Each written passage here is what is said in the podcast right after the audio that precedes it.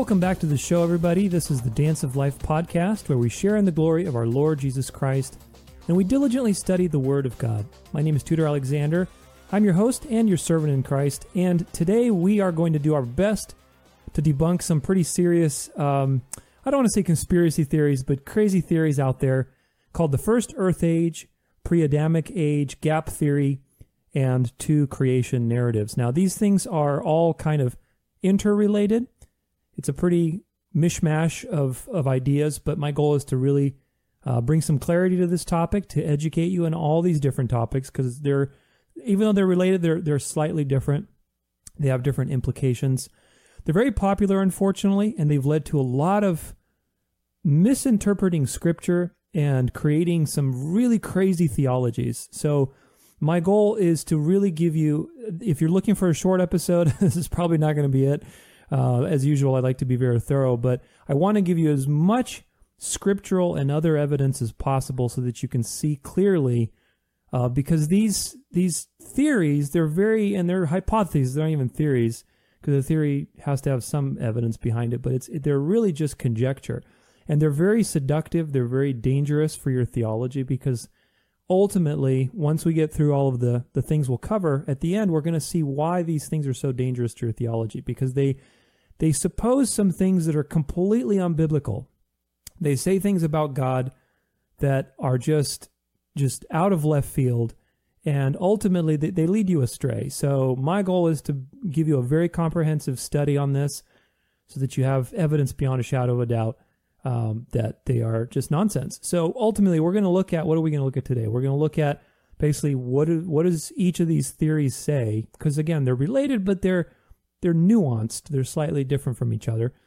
Um, what's the history and origin of these belief systems? Where do they come from? And believe it or not, they're they're actually pretty old. I'm going to cover the last 2,000 years of history. That seems to be uh, most of the the time period. Before that, there wasn't really much of that, but then you have we're going to look at scripture and basically break down some of the you know proof text in quotations mark. I put that because they're not really proof at all, but uh, we're going to look at proof text and as well as rebuttals. Obviously, now we're not going to talk about other very important things uh, that are related in this conversation. This is a vast conversation, so I'm going to do my best to try to zero in on the key things. But we're not going to talk about geology uh, we're not going to talk about evolution. We're not going to talk about the Big Bang and the history of that. We're not going to talk about the shape of the Earth. We're not going to talk about the age of the Earth, and you know a lot of other things. But these things are interrelated in this conversation, and depending on whether you're deceived on the things I just listed, and you believe the mainstream narratives, that's also going to play a factor into what you believe about things like the pre-Adamic age or the first Earth age or three Earth ages there's a lot of different names for these things, but hopefully I can bring some clarity. So let's just jump right into it. We're going to go through the history of what's called the pre Adamic age. Now, the pre Adamic age, just a short bullet point for you, is an age. This is what they believe there's an age of creation before Adam. That's why it's called pre Adamic age. So it's before Adam. Now, there's a lot of, like I said, variation on this and you're going to see just why there's so much variation because there's been such a hodgepodge of belief systems that have come into this idea and it's just it's exploded with nonsense in the last 2000 years so the basic idea which all of the other ones do like gap theory two creation uh, ages three earth ages first earth age all of those things rely on this idea of a pre-adamic age meaning in the narrative of creation, when there was God created the heavens and the earth in six days, and He created mankind, that's the traditional interpretation. The pre-Adamic age says that there is time actually within that, either because the days are metaphorical, or you know, there's a gap between Genesis verse one and verse two.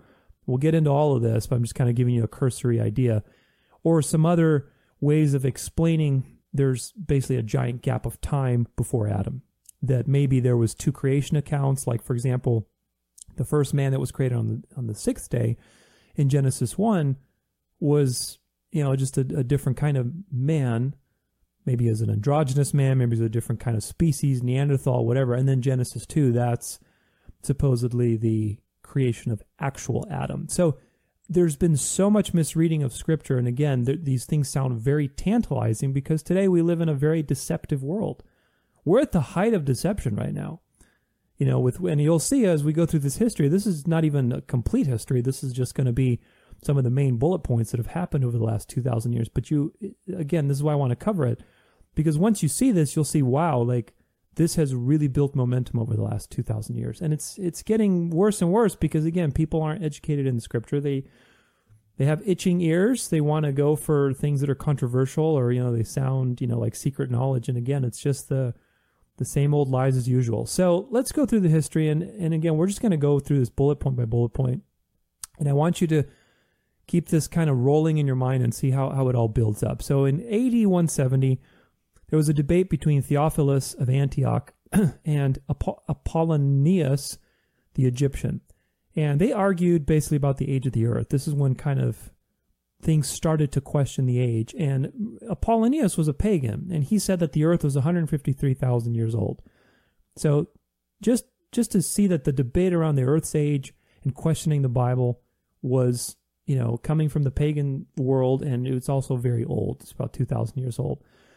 Now, a couple centuries later, in the 300s, the 300 AD, 330 to 360 AD ish, there was an emperor, Roman emperor named Julian the Apostate, and he basically he's called the Apostate because he left Christianity, and he believed in something called co-Adamism, which is basically that there were multiple, like Adam and Eve weren't just the only couple that were created; there were multiple couples created. So again, index what I'm telling you, index it in your mind because you're going to see these tangents come, you know, in and out from various sources and how this thing just builds. So again, if you understand the history and where these beliefs come from, this is very important for everything that you believe. You have to understand where it comes from. So then you had Augustine in the fourth century, also, who wrote uh, a book called The City of God. And this chronicles a lot of debates on the age of the earth and, you know, just all these different things, pre Adamic sort of hypotheses. And so this was chronicled in the fourth century by Augustine, who was a big name in the fathers of the church. But his opinion was that a lot, it seemed like a lot of the pagans were bringing up these challenges. Again, pagan influence, and you'll see why. But the pagan influence of this, and he thought they were pretty ridiculous for questioning the earth's age. So the, early church fathers looked down on this, they held to the traditional view that the earth was created in six days by God.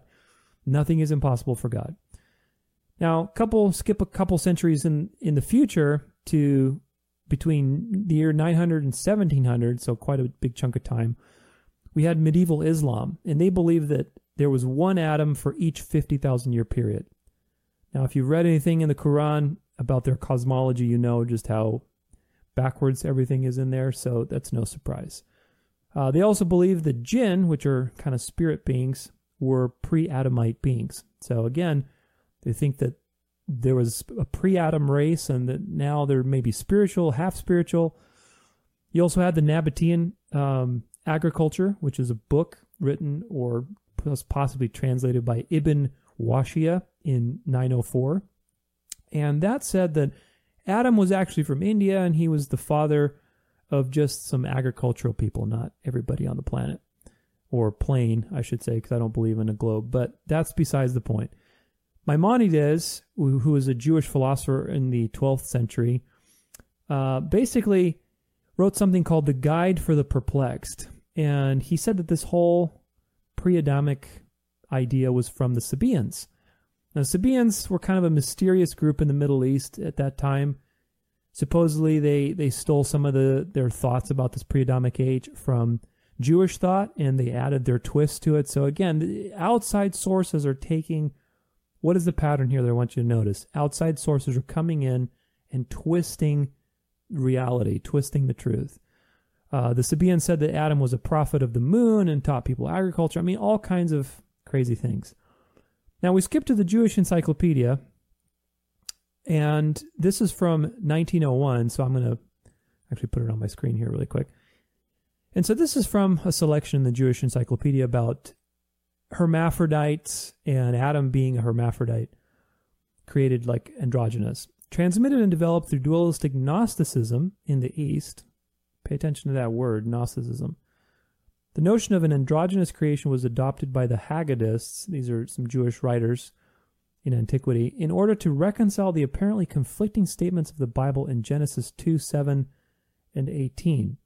The separate creations of man and, and of woman are described, while in chapter 1, verse 27, God created man in his own image. In the image of God created he him, male and female created he them. So again, they're seeing differences between Genesis 1 and Genesis 2. Going on. Their creation is described as coincident in connection with the latter verse. The Midrash, which is a Jewish commentary uh, text, states that Genesis, uh, Jeremiah, son of Eleazar, says God created Adam androgynous, but Samuel, son of Nahman, says that he created him double faced, then cutting him in twain and forming two backs, one to the one and one, the other to the second. So, what, why did I choose to read this for you? Because ultimately, the Jews, the, the ancient Jewish commentaries, again, this is outside the Torah. These are like Babylonian commentaries. These are, these are things that are coming from mysticism. And you'll see this thread consistently. They believed a lot of things that are not taught in the Bible, uh, that are tied to the Kabbalah and all these other things. If you know what those are, then it's no surprise. But they believed that Adam was created androgynous. So already from antiquity, people started to push this idea of two creation accounts, or possibly even that Adam was created androgynous, and then once you know the rib was taken out, then sex came, you know, sexuality came into being. So a lot of twists on this. Again, there's so many ways that this idea of pre-Adamic age or two creation accounts has been twisted that you have to understand where these things come from uh, you know, the, the mystical Jews in that background, they believed in Lilith as well. If you've heard of Lilith, she was supposedly some sort of first Eve, but then she didn't get along with Adam. Um, and she was cursed and she left and she became a demon. I mean, there's all this mythology, and it's not in the Bible, but it is in the Talmud. And it's in the Zohar. The Zohar is a mystical text, Jewish mysticism. And the Talmud, I'm not even going to get into the Talmud. If you've read anything about the Talmud, it's the most racist book there is. It, the, some of the things it says about Jesus Christ are not even, I can't even utter them. They're so blasphemous. So you wonder if, if that source that, that has all these horrible things to say about the Messiah also says things like Adam was created androgynous and there was Lilith. Should you really believe anything that comes out of these sources? And the answer is obvious. But the Babylonian Talmud also uh, you know, said something like that Ham, who was a uh, son of Noah, was basically cursed with black skin. This is in Sanhedrin uh, 108b. But it says, this is Babylonian Talmud, it says, Ham's descendant Cush is black skinned as a punishment for Ham's having uh, had sexual intercourse in the ark. So, you know, if, if you haven't read the, the narrative about Noah, basically after the flood, Noah gets drunk. Ham, one of his sons, apparently violates him, which is very crazy.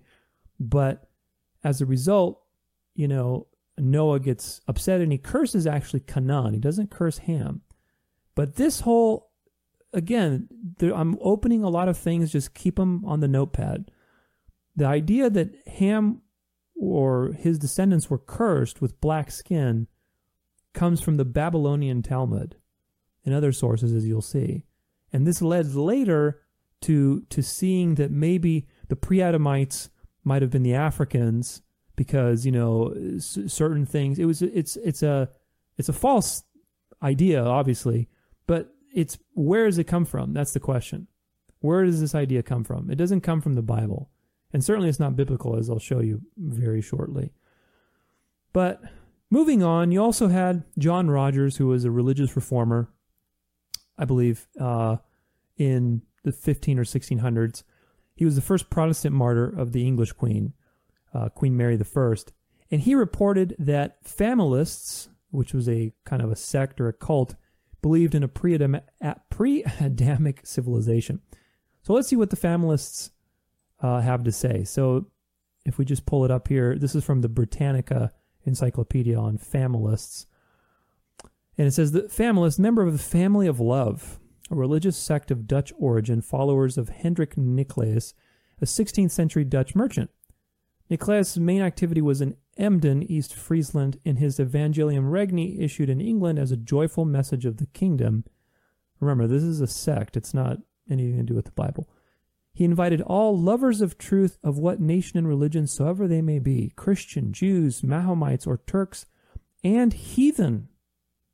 He invited all these people to join in a great fellowship of peace, the family of love, giving up all contention over dogma and seeing and seeking to be incorporated into the body of Christ. Does that sound like anything to you today? Sounds like a lot of stuff, namely the Pope and his ecumenical efforts. But this has nothing to do with the Bible because what fellowship does light have with darkness? Right? So this is a sect that believed in pre Adamic civilization. Were they biblical? Absolutely not. Then you had Giordano Bruno, who was an Italian philosopher. That was in the late 1500s. He claimed that Africans and Jews couldn't be of the same descent. So Africans must be pre Adamic. And there you go. This is how it starts to evolve. And you'll see evolution over evolution. A couple years later, in 1655, you had a famous figure in this whole movement, which was uh, French theologian Isaac La. I'm totally mispronouncing this, Peyrère. And he wrote a book called Pre Adamite. It was in Latin. Now, he said a couple of key things in this, and he was one of the main figures in this whole theory. And he basically said that God created Adam, who was the father of the Jews, after the seventh day. So, again, right off the bat, that's contradictory to Scripture because man was created on the sixth day. He also created, he said that God created the Gentiles on the sixth day, basically the people who were before Adam. And so he created this duality of creation, which doesn't exist in the Bible, but he split it into two. And again, this guy was a major figure in shaping the thought of pre Adamite creation and two creation narratives and so on. Now, his support for this comes from a couple things, and we're going to respond to these. But one of the things he said is, well, Cain feared being killed by others after he killed Abel. So there must have been people around Therefore, there must have been pre-Adamites. So just keep that in mind.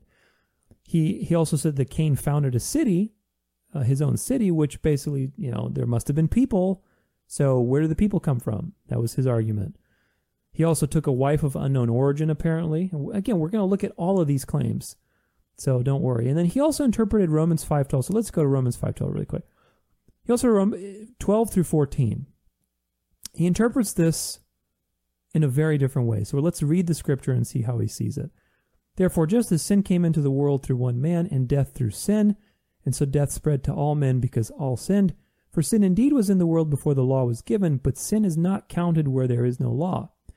Here we go. Yet death reigned from Adam to Moses, even over those whose sinning was not like the transgression of Adam, who was a type of the one to come. Even those whose sinning was not like the transgression of the of Adam.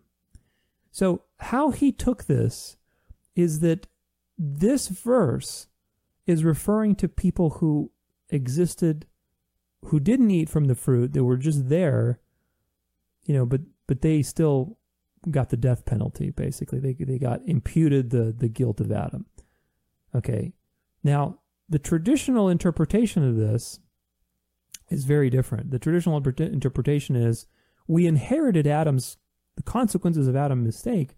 So yeah, even over those whose sinning was not like the transgression of Adam.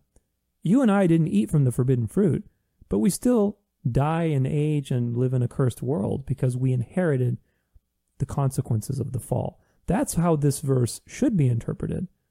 But anyway, again, we're going to get back to all these. He, this guy basically, Isaac La Peyrère, said the Gentiles sinned against God, but you know they didn't sin in the same way. They broke some sort of moral will, and you know there had to be people as a result of this. So again, just pay attention to how Scripture is being used and twisted to to form these things, and then more and more people come later, and they take those previous false truths or false, you know, their lies basically false ideas, and they build on these ideas with adding more of their nonsense. And so just look at the way this grows. In 1684, you had Francois Bernier, who was an author, and he wrote A New Division of the Earth, Species of Races. Now, this was a book that he published anonymously because he didn't want to have criticism because a lot of people were criticizing this whole, you know, emerging view of, of a pre-Adamic, you know, like black people were pre pre-Adamic. There were just different races being pre-Adamic, whereas the white race was favored, right? So, but he published this, and it was pretty influential at the time, and he published it anonymously. Anonymously. Now, shortly after that, you had something that's called the Age of Enlightenment. That was a very big period of time about you know almost about 150 years between 1685 to 1815 where a lot of very key things started to happen with with thinking and philosophy and humanist philosophy. I've talked about this before. And just so much happened in that period of time. But basically you know it, it, it started to evolve. All these things that i just mentioned started to coalesce and evolve into more and more racist theories that basically cain took on a pre-Adamic wife, and so they they created like some sort of hybrid, you know, non-white race, and it just led goes from there. Uh, you know, there was a lot of also rebellion against the Bible around that time.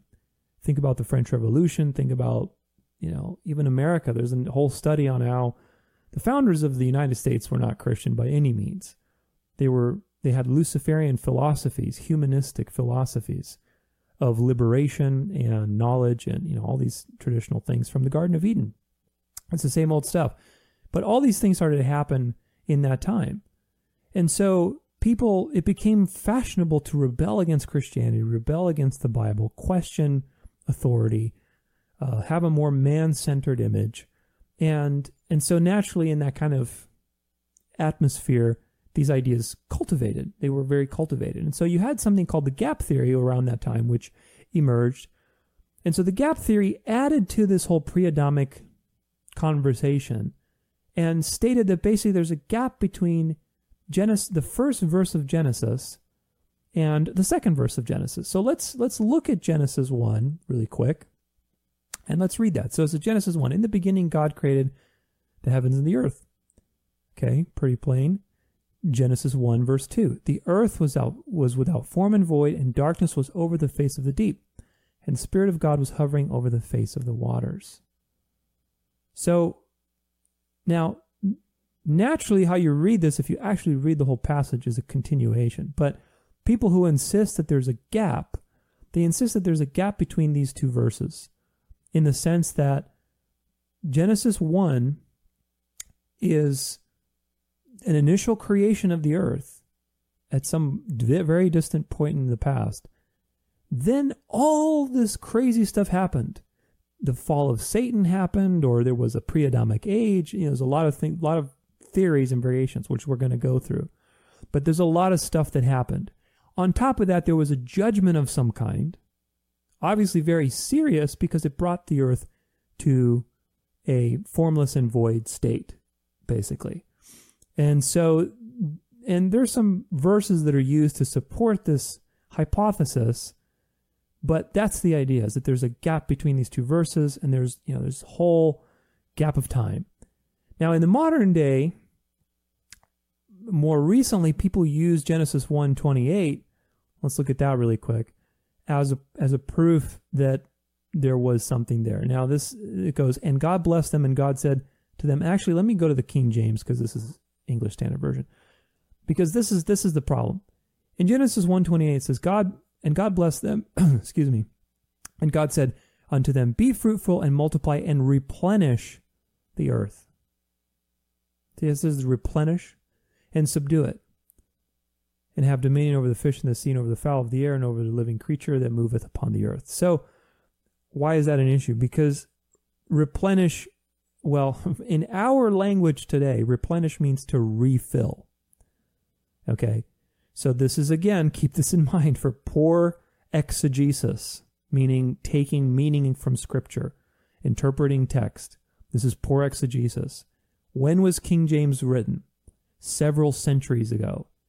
In 17th century English, replenish meant to fill.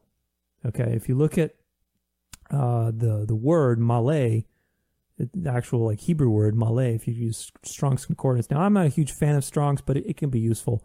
That's another thing we'll we'll bring up in the future of this talk, which is too much reliance on Strong's concordance. If you know anything about Strong, Strong was not a linguist. He was not a Hebrew etymologist.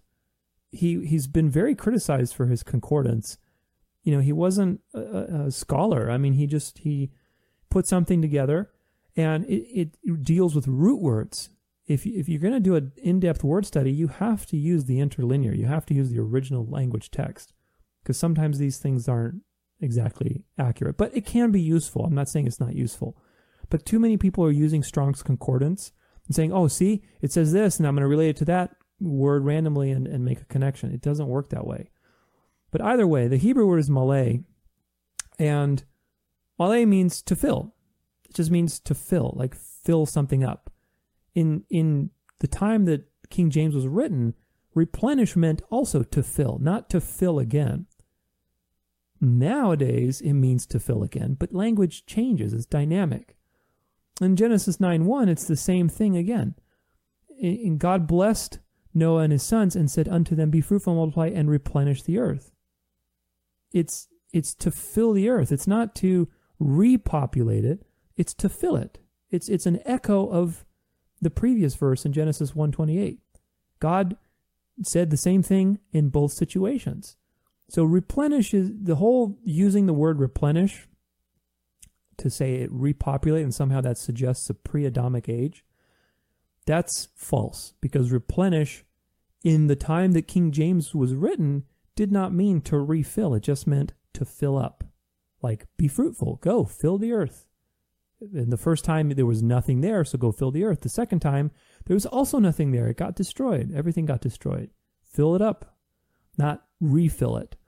So that's really important. But anyway, let's move on. There's a lot to cover with this, with the whole history of this. I mean, it's just fascinating, really, if you go into it. But in the 1800s, as the 1800s started to progress, you had a lot of significant things happening.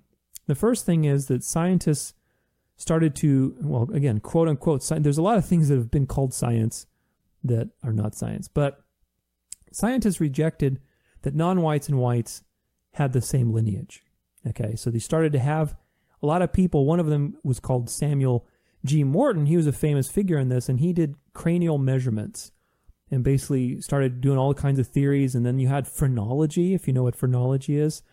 That was a huge science. That was a quote unquote legitimate science back in that time, I believe for like a hundred years almost. I don't know. I mean, it, it, was a pretty popular thing where what did they do? They, they analyzed the shape of the cranium and the associated intelligence and personality and, and just horrible things, you know, but it was a legitimate science. And so obviously you can see the tangent where this is going and how this can be weaponized to create some seriously, uh, you know, flawed thinking. Then you also had evolution, right? Anthropology. People were trying to question the age of the earth. People were questioning the Bible. You know, there's a lot of things happening. And and people were questioning creation, cosmology, a lot of stuff was happening. In the 1830s, another significant thing happened, which is the Latter day Saints. And you're going to see how this falls right into all of this. But Joseph Smith, who basically started the Latter day Saints, he he had a couple things about the Mormons, okay, before we we get into why I chose to put this in the history of the pre-Adamic age. First and foremost, how did Joseph Smith get his quote unquote revelations? He got them from an angel. But Galatians 1:8, let's take a look at Galatians 1:8. But even if we or an angel from heaven should preach to you a gospel contrary to the one we preached to you, let him be accursed right away that disqualifies Mormonism, that disqualifies Islam. Both of them got their revelations from an angel, their secret knowledge. Now, the Book of Mormon has countless contradictions with the Bible. And I'll leave a, a link for it in the description for this episode that you can see how many contradictions it has with the Bible. It's completely unbiblical. There's so many unprovable uh, historical claims in the Book of Mormon and all their, you know, their texts. They do not believe in the Trinity. They don't believe in the deity of Christ as God, as the self existing God, the creator God that was always there. He just took on flesh, but he was always self existing. They don't believe that. Mormons also believe in a works plus grace salvation, just like the Catholics. That's heresy. We're not saved by works, we're saved by grace. And Joseph Smith and Brigham Young were both Freemasons. Look into it. High level Freemasons. And if you look at their temples, you look, I mean, they don't even have crosses in their temples for one, but you look at their temples, you look at the secrecy, you look at the initiation rites. I mean, it's all just Freemasonic stuff. Now, why did I put this? Why did I choose to put the Latter day Saints as part of the history of the pre Adamic age? That's significant. Well, because they believe in something called spirit babies. So let's take a look what the uh, I'll pull it up here on my screen. This is from the Church of Jesus Christ of Latter day Saints. That's from their official website. Spirit children of heavenly parents. Overview. God is not our not only our ruler and creator, he is also our heavenly father. All men and women are literally the sons and daughters of God. Literally. Okay? Man as a spirit was begotten and born of heavenly parents and reared to maturity in the eternal mansions of the Father, prior to coming upon the earth in a temporal or physical body. Teachings of Presidents of the Church, Joseph F. Smith. You, did you get that? Let me read that again. Man as a spirit was begotten and born of heavenly parents and reared to maturity in the eternal mansions of the Father prior to coming upon the earth in a temporal or physical body. Every person who was ever born on earth is our spirit brother or sister because we are spirit children of God. We have inherited the potential to develop his divine qualities. Through the atonement of Jesus Christ, we can become like our Heavenly Father and receive a fullness of joy. And, you know, just, we were, here we go, we were not all alike in heaven, previous existence. We know, for example, that we were sons and daughters of heavenly parents, males and females. We possessed different talents and abilities, and we were called to do different things on earth. Hmm. A veil covers our memories of our premortal life. You mean a previous life, like reincarnation? But our Father in heaven knows who we are and what we did before we came here. He has chosen the time and place for each of us to be born so we can learn the lessons we personally need and to do the most good with our individual talents and personalities. I mean, you really can't make this up, but this is what they believe. This is not biblical at all. There's nothing in the Bible that talks about an, an immortal soul, a, a previous spiritual existence being in the mansions of God, being reared by heavenly parents, and then kind of coming down here. All these things are just just new age ideas that are obviously lies. I mean, if you know anything about the Bible, first off, the Hebrews never believed in an immortal soul.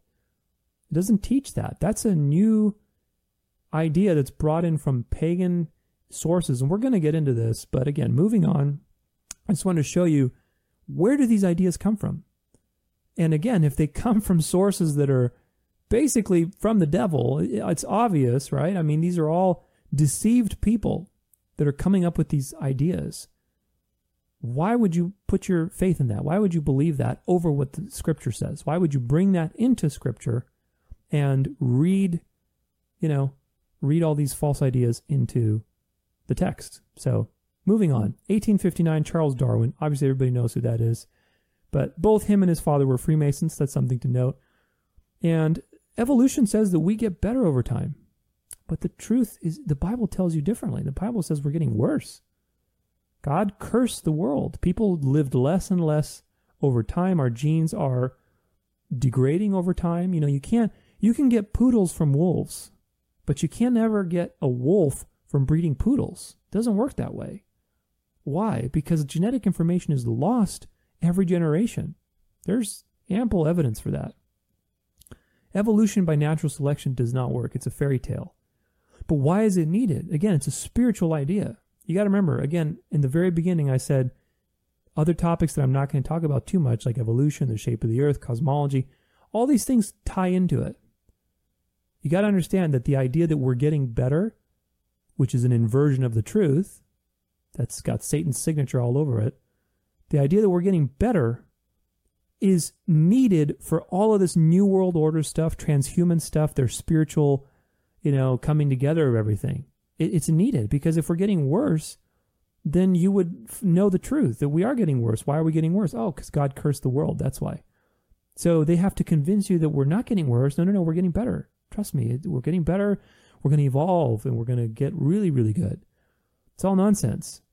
You know, but either way, Darwin contributed massively to this pre-Adamic age, obviously, because evolution brought this idea of just gin- ginormous timescales and dinosaurs and evolving from dinosaurs and billions and quadrillions of years and whatever, right? So that was a big impact. Now, around that same time, you had in 1860 another influential author in this whole pre Adamite thing. Her name was Isabella Duncan, and she wrote Pre Adamite Man or The Story of Our Old Planet and Its Inhabitants, told by Scripture and Science. And she basically mixed science and biblical interpretation, and it became very popular, especially with geologists of the time who were looking for ways to reconcile science and, and religion at the time. And she said that pre Adamites were angels and that they were raptured into heaven be- before whatever judgment happened. That some sinned and then they became demons as a result, and that the Ice Age was an indicator of basically the previous judgment. Again, fusing pseudo-scientific things with scripture and creating this vast narrative of of just fairy tales that, that seems so just appealing because we love to hear stories. We love to hear fantastical things. As if the Bible didn't have enough fantastical things in it to begin with. But moving on. 1867, you had Buckner H. Payne, who published a pamphlet entitled The Negro What is His Ethnological Status? And basically, in, in that pamphlet, he asserted that blacks were pre Adamic. They were pre Adamic, they were a beast of the field on Noah's Ark, and that's how they survived. So obviously, you can see where this is going. 1875, A. Lester Hoyle wrote a book called The Pre Adamite or Who Tempted Eve? I mean, it just gets crazier. He had five distinct creations of races. Only the fifth was white, and that was Adam. Eve had an affair with a pre Adamite to produce Cain, and basically said that interbreeding was, you know, like a major sin. And this this started to come up around that time too. You had a the- in 1878 you had a theistic evolutionist and geologist named Alexander Winchell from Vanderbilt University who argued that blacks were too racially inferior to have developed from the biblical Adam. And just adding to that, in 1891 you had William Campbell, who was an Irish Presbyterian missionary, and he wrote Anthropology for the People, a refutation of the theory of the Adamic origin of all races, as in the refutation of the Bible. And he basically said the flood happened because of interbreeding between the races. Very racist stuff between whites and other uh, whites and other races were not brothers whatsoever. They, they were just different creations altogether. Now I'm going to make a, a quick pause here. and I'm going to say this. I, I'm, this is not about social justice. This episode is not about social justice. This is not about racism. There's obviously uh, that whole tagline of racism and, and, racial inequality is used very much by, pol- especially the left, but politics in general, to to just have class warfare. This is not what this is about. Uh, I, I don't believe that most of the things that happen are racist. First off, there's a lot more science that racism is more prevalent between people of the same race. But either way, the point is that the the history of this belief system of pre-Adamic race, of pre-Adamic creation, pre-Adamism, where does it come from and how was it used? How was it viewed? You need to know your history. Okay, this is not again, it's not about social justice. I'm not trying to make a claim about racism today. I'm just saying where did this belief system come from? Pay attention. In 1900, you had Charles Carroll, and again, he's another author, and he said that the tempter in the garden was a black female, and that interbreeding was a sin. British Israelism also came around that time. Same ideas. They also said that the serpent had sex with Eve and produced a hybrid, which is the serpent seed. And Conrad Gaard, who was, I believe, a pastor base and writer, he he basically promoted this whole serpent seed idea of a mongrel race where they're half lizard, half man. Now, serpent seed is extremely popular today, unfortunately. There's a lot of people peddling this, and I'll be doing a whole separate study on that. But it's totally not biblical. It it really, you know, people who believe in this and who just hold to with their teeth to it, we're going to get into a few verses about it. This is not about serpent seed, but it's worth mentioning because it's intertwined with this whole pre-Adamic thing. Again, this this is a hodgepodge of ideas. That's why it's very dangerous because you can get into one thing and it seems like they're related and then you get seduced by all these contrary ideas and you don't understand how they came about, where they come from, who are the types of people that came up with these ideas, you know, and so you just get lost. It's it's a jungle of of false theology and false ideas. But that's about when the serpent seed thing came around and where did it come from? It came from these notions that there was a pre-Adamic inferior race presumably, you know, people who've been called serpent seed, Jews, blacks, you know, anybody who's non-white. Now, again, it's not about racism today. I'm not, I'm not preaching about that. I'm saying at the time, how, how did this come about and why did it come about? It was used as a way to demonize another group. It, what the, the motivations weren't sound biblical exegesis. The motivations were egotistical. They weren't led, by the Holy Spirit. Now, in the early 1900s, you also had a congregational evangelist named R.A. Torrey who believed that the pre Adamic you know, civilization solved evolution and biblical infallibility. They were trying to, to not, they're, they're caving to culture. And again, this is what happens today, too. They're caving to culture and say, well, how can we fit evolution, which is nonsense, with the Bible? So we can, so there we go, the pre Adamic solution. That solves the, now the Bible can still be infallible and, and we don't have to worry about placating science anymore. But people were starting to placate.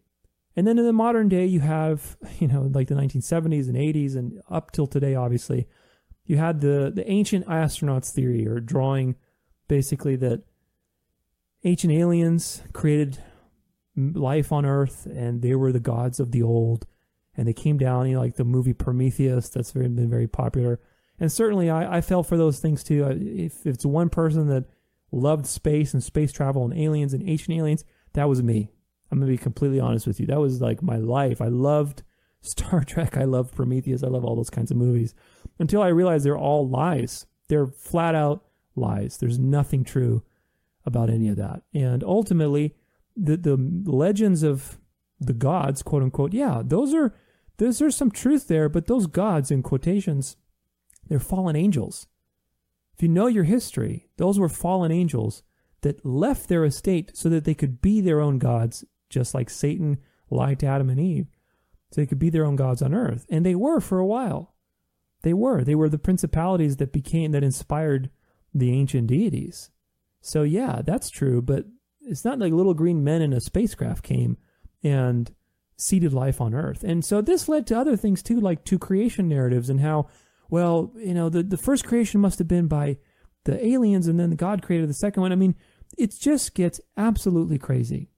So, you know, I, have listed a, a good general review of things. This is by no means a comprehensive history. A lot more authors and, and just ideas, but it combines evolution, mysticism, uh, previous angelic incarnations, a previous spiritual life, an immortal soul, the serpent seed. All these things are combined. And so, how do you make sense of all this? First off, there's no academic support for any of this. Nobody who studies the ancient Near East or who actually studies the Bible. Now, we're not talking about like people like you and me who just have a YouTube channel or, or a podcast and we talk about the Bible. I'm talking about people like Michael Heiser who have a degree upon degree in, in ancient Near East studies, people who study the Bible, who people who study archaeology of the Bible. None of those people who are worth their weight in gold uh, they're not going to assert any of these things because they're nonsense. They understand where these things come from and how inaccurate they are. But either way, you know, it also led to this idea of a first earth age. So, so far we've talked about the pre Adamic age, this idea that there was time before Adam, whether that was in a gap between Genesis 1, verse 1 and verse 2, or, you know, where the days metaphorical or there was evolution. Either way, there was some sort of gap in time. It's not the literal six days that the Bible says. And this led to the first earth age or the three earth ages, meaning that this is those three earth age means there's a first earth age before creation where there a lot of things happened. Again, there's a lot of interpretations of that. Maybe the fall of Satan, we were all in spiritual bodies and Satan fell and collapsed the world and so God created it again. Or there were dinosaurs and evolution, a whole civilization. I mean, there's a lot of theories. Opinion. Let me put it this way: there's a lot of opinions, not theories. A lot of opinions. But that was the first age. We're living in the second age, and the third age is obviously the the eternal kingdom. So that's where that comes from. But all these things basically came up and started to gain momentum. And there's a lot of unbiblical things about, especially the first earth age. First earth age specifically because it relates to the fall of Satan. Pre Adamic age is more of a generalized idea that, you know, there was time before Adam. It can include evolution, it can include all the things I told you. First Earth Age, which is an idea that sprang out of that, is more akin to the Mormon idea, which is that we had spiritual bodies and we were in the spiritual kingdom, but then Satan rebelled, and some of us chose to apparently support Satan, some of us chose to fight Satan. And those people who did those things are the elect of today. The people who chose to support God in that you know, famous battle that nobody has a documentation of. Those are the elect of today. And the people who didn't, they're kind of here and they're trying to work out their salvation and, and you know, their memory's been wiped. And so, you know, apparently there's there's a way that you can get back in, even though there's some people who are predestined. So it just it just makes zero sense. And you're gonna see ample evidence as to why. But some quick rebuttals to all this history I just gave you let's let's kind of get back down to earth here after exploring all that. First and foremost, all the things I just shared with you about this pre-Adamic age, it's anti-gospel. It's anti-gospel. John 17 verse 21. That they may all be one just as you, Father, are in me and I in you, that they also may be in us, so that the world may believe that you have sent me. Now, I'm not talking about ecumenism, because ecumenism is being one at the cost of truth. Okay, I would I would rather be different and have the truth than be separate and have the truth than, than to unite in error. Okay, so this is not what it's about. But Christ does want the body of Christ to be one. That's true, to be united. But if you think that some people are not created by God, they were, you know, just either hybrids or they were mongrels or animals or whatever because of a pre Adamic age, how can you reconcile that with, with the gospel? You can't. And that's exactly what happened. People were demonized because of this idea. Now, they're not so much anymore. It's evolved. It's become more new agey now. But for several hundred years, it was it was used to demonize groups of people. Acts 28, verse 28. Therefore, let it be known to you that this salvation of God has been sent to the Gentiles. They will listen. Gentiles is the nations. So salvation has been sent to the nations. Now, I'm not I'm not talking about universalism. Okay, I'm not talking about that everybody can just choose their way to salvation. That's not what I'm talking about. I'm saying that God's plan is to include all the nations. He's got elect from every nation. He's got elect from China, from Africa, from Germany, from Russia, from all over, from South America. They're all over, and that's the point. Okay, but if you believe that people in Africa are inferior or that, you know, certain Jews are serpent seed and so they can't be saved, how do you even measure that? How do you know if they're the serpent seed? That's a good question. It doesn't match the gospel. It certainly doesn't. John 7, verse 24. Do not judge by appearances, but judge with right judgment. That's a constant theme in the Bible. One of the things that we know is that Eve looked at the tree of knowledge and she saw that it was pleasing to the sight. That's mentioned in the very beginning of the Bible. You look at how the Israelites selected their first king, Saul. He was tall, dark, and handsome. When they went to go select the next king and they were looking for David, they looked at his brother first, and his brother was very good looking. But then the Lord said, Don't look at his brother. I've rejected him. You know, don't you gotta judge by right appearance, just what he said in 724, John 724.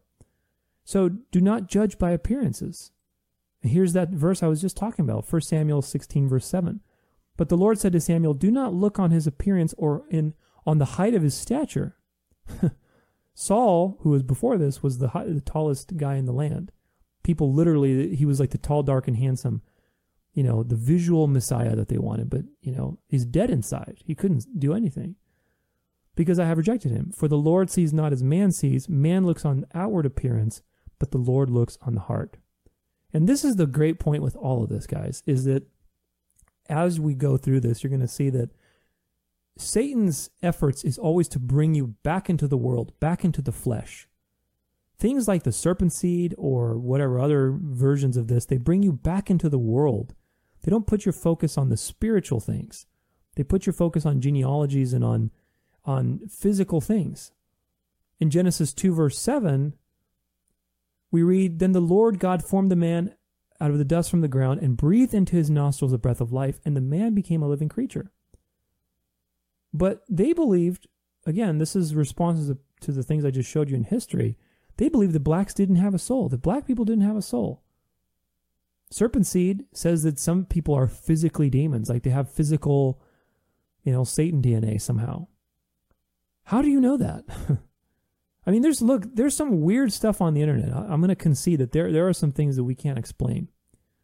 I've seen way too many people, you know, shape shifting their eyes and doing all kinds of stuff. I don't know what that is. I've done some videos on that. I don't know what it is. I'll concede that there is some weird stuff going on. I'm not opposed to it being demonic possession. But there are so many problems with believing that Satan slept with Eve, first off, while Adam watched. And, you know, there's this whole hybrid race. First off, Cain's descendants got killed in the flood. Nobody survived. And you could say, well, you know, one of the the women who were Noah's sons' wives, they were probably corrupted. Well, how do you know that? Does scripture say that? I don't think so. I mean, God chose Noah because he was pure in his generations. Assuming so, everybody else was pure that he chose. So ultimately, there's no biblical proof for that.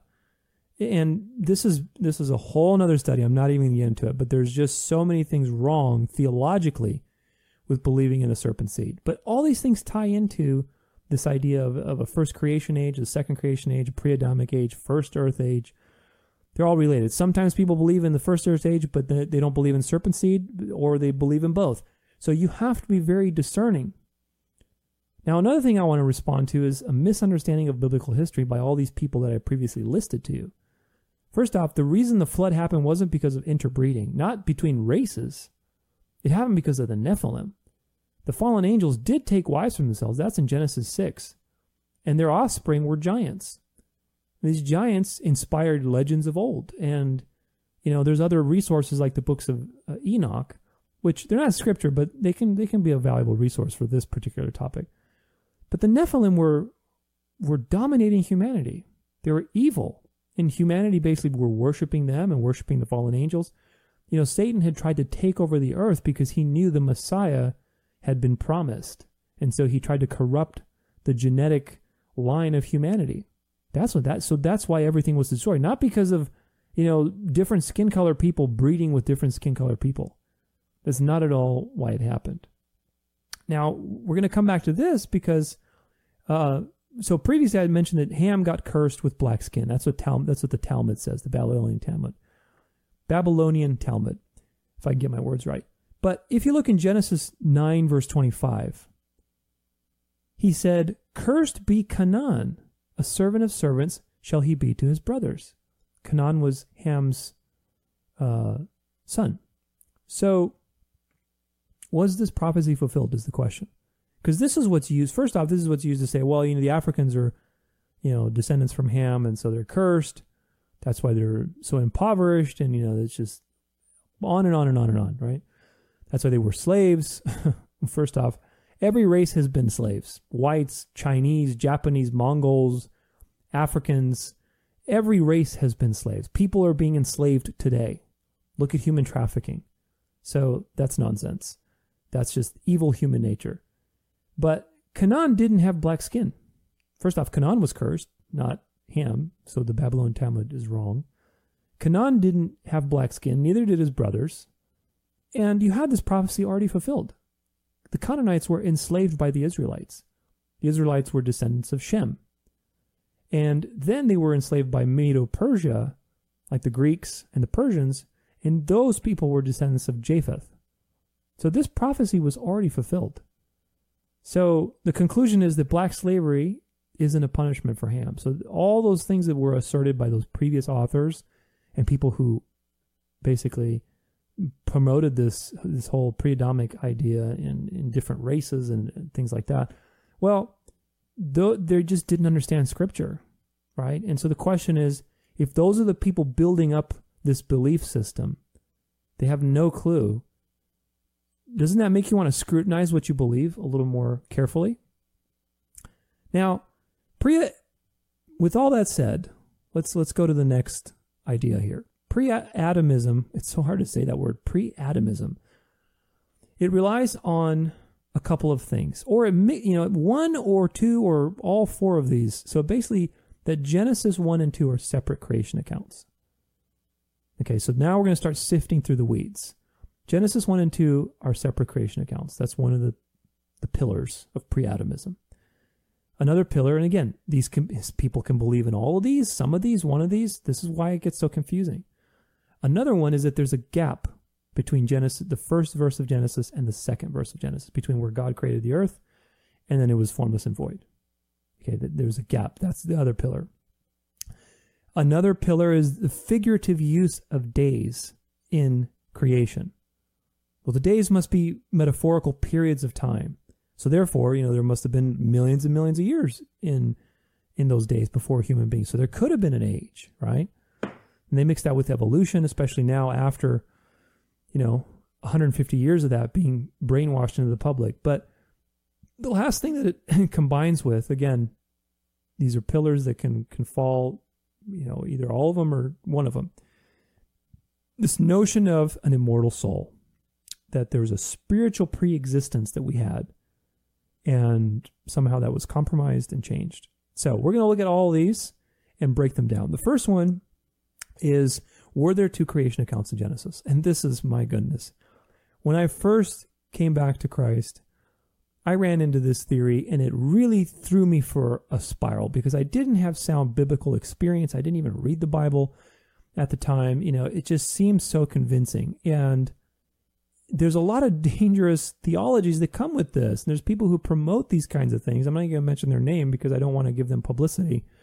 But there's people who promote these kind of things and say that, you know, Genesis 1 is the Elohim. That's who created you know the, the the fallen angels created reality and God created you know he's Genesis 2 and so we're trying to escape this reality and it goes into Gnosticism and there's just so much nonsense with this idea that there's two creation accounts. So let's break this down and prove to you why there are not two creation accounts but there's actually just one. There's three points that people bring up with with the two creation accounts. The first one is that there's seeming contradictions between the two accounts when it comes to plant life and animal life. The second point is that there's stylistic differences between these two accounts. So they must be two different accounts. The third point is that there's different uses of the word for the creator. So in the first, it's Elohim, which is used countless times throughout the Bible to mean various things. And then the second is Yahweh, it's the tetragrammaton, is the, the, the name of God. So they must be two different things. Elohim, because it's used in some senses for the sons of God in other places, there must be a different creation that the fallen angels made. Well, first off, right off the bat, only God is creator. That's the thing that makes him God. He's self existent and he creates. There's no other being that can create the world. So the idea that fallen angels created reality, you should reject that if you're biblically sound, because that's nonsense. But let's look at the claim that plant and animal life were there's a discrepancy there. So in Genesis 1:11, and God said, "Let the earth sprout vegetation plants yielding seed and fruits bearing fruit in which is their seed, each according to its kind on the earth." And it was so. Then if you look at Genesis 2:5, when no bush of the field was yet in the land and no small plant of the field had yet sprung up, for the Lord God had not caused it to rain on the land, and there was no man to work the ground.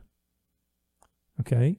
So it seems like there was no there was plant life in one and, and no plant life in the other. All right.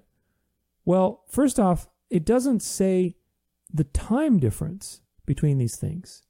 And all these points kind of tie together because the stylistic difference between Genesis 2 and Genesis 1, Genesis 1 is chronological, right? It says this happened on this day, this happened on this day, this happened. It's very mathematical. Genesis 2 comes back in.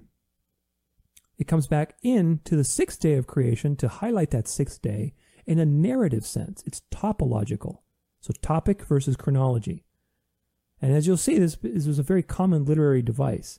And so, the, what is the point? The point is this is taken out of context. Okay, if we look later in Genesis 2 8, and the Lord God planted a garden in Eden in the east, and there he put the man whom he had formed. There was already plants to cultivate by the time God put the man in the garden. Okay, so the in the next verse, look at this. And out of the ground the Lord God had made up spring every tree that is pleasant to the sight and good for food. The tree of life was also in the midst of the garden, and the tree of knowledge of good and evil. So does this say, and out of the ground suddenly plants came out of the ground after he planted man in the garden? Well, first off, how can you have a garden, a garden of Eden, without plants? It wouldn't be a garden.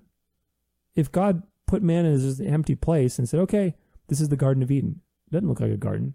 No, this is a matter of fact. Genesis 2 9 is a matter of fact statement.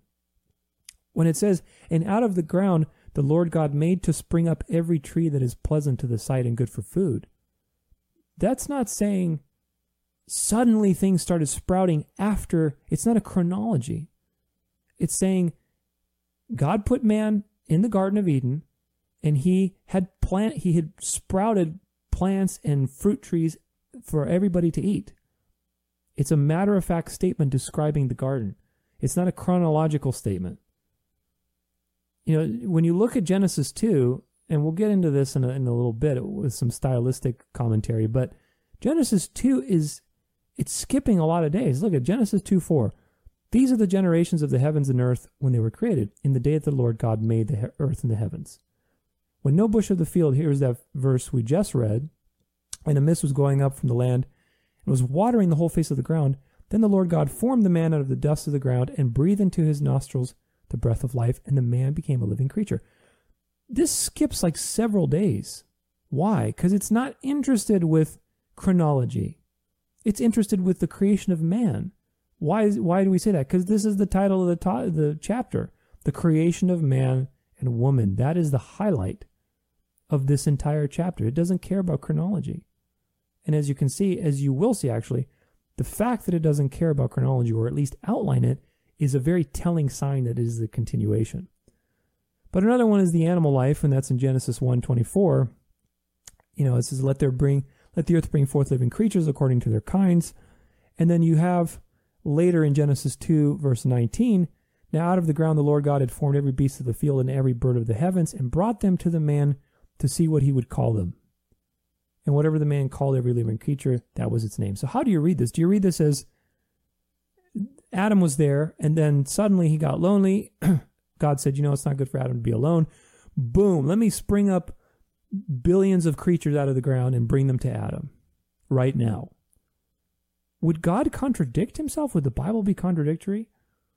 Would Moses contradict himself? Now, some people believe that Genesis was written by different authors, but that's been proven false you know, a good resource for it is um, the Moses controversy. I'm gonna I'm gonna link. It's a documentary. I'm gonna link that in the in the links here as well. But ultimately, Moses is the author of Genesis. There wasn't multiple authors, and so would he contradict himself? That in Genesis one, the animals were created before men, and then in Genesis two, that they were created afterwards. Is that what it means? No. It just means it is not good for man to be alone and then he God had it's just a language is not the language that we usually speak. Now out of the ground the Lord God had formed every beast of the field and every bird of the heavens and brought them to the man. He had brought the animals that he formed out of the ground to the man. Not that he formed right now, like in front of Adam. He brought the beasts of the earth. It's attributing creation to God. Who made the be- who made the beasts and the birds? God did. How did he make them? Out of the ground. It was supernatural. It wasn't evolution. That's the point. It was supernatural. He brought them to the, to the man. Who brought them? God brought them. Who made them? God made them. He made them out of the ground. Not he made him out of the ground right there because Adam was lonely. You see how the, the, the twisting of the words happens so easily? Now, this whole difference between narrative and chronological and topological, it's not significant. And I'm going to read you a couple things from the uh, Apologetic Press, which is a great scholastic article that you can. I'm going to link it in the resources for this episode, but this is from the Apologetic Press, and the title of the article is Are There Two Creation Accounts in Genesis? And when it comes to stylistic variation, Professor Kenneth Kitchen of the University of Liverpool has noted stylistic differences are meaningless.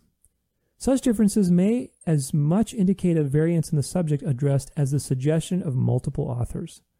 On the basis of archaeological evidence, Kitchen has shown that the stylistic theory simply is not credible.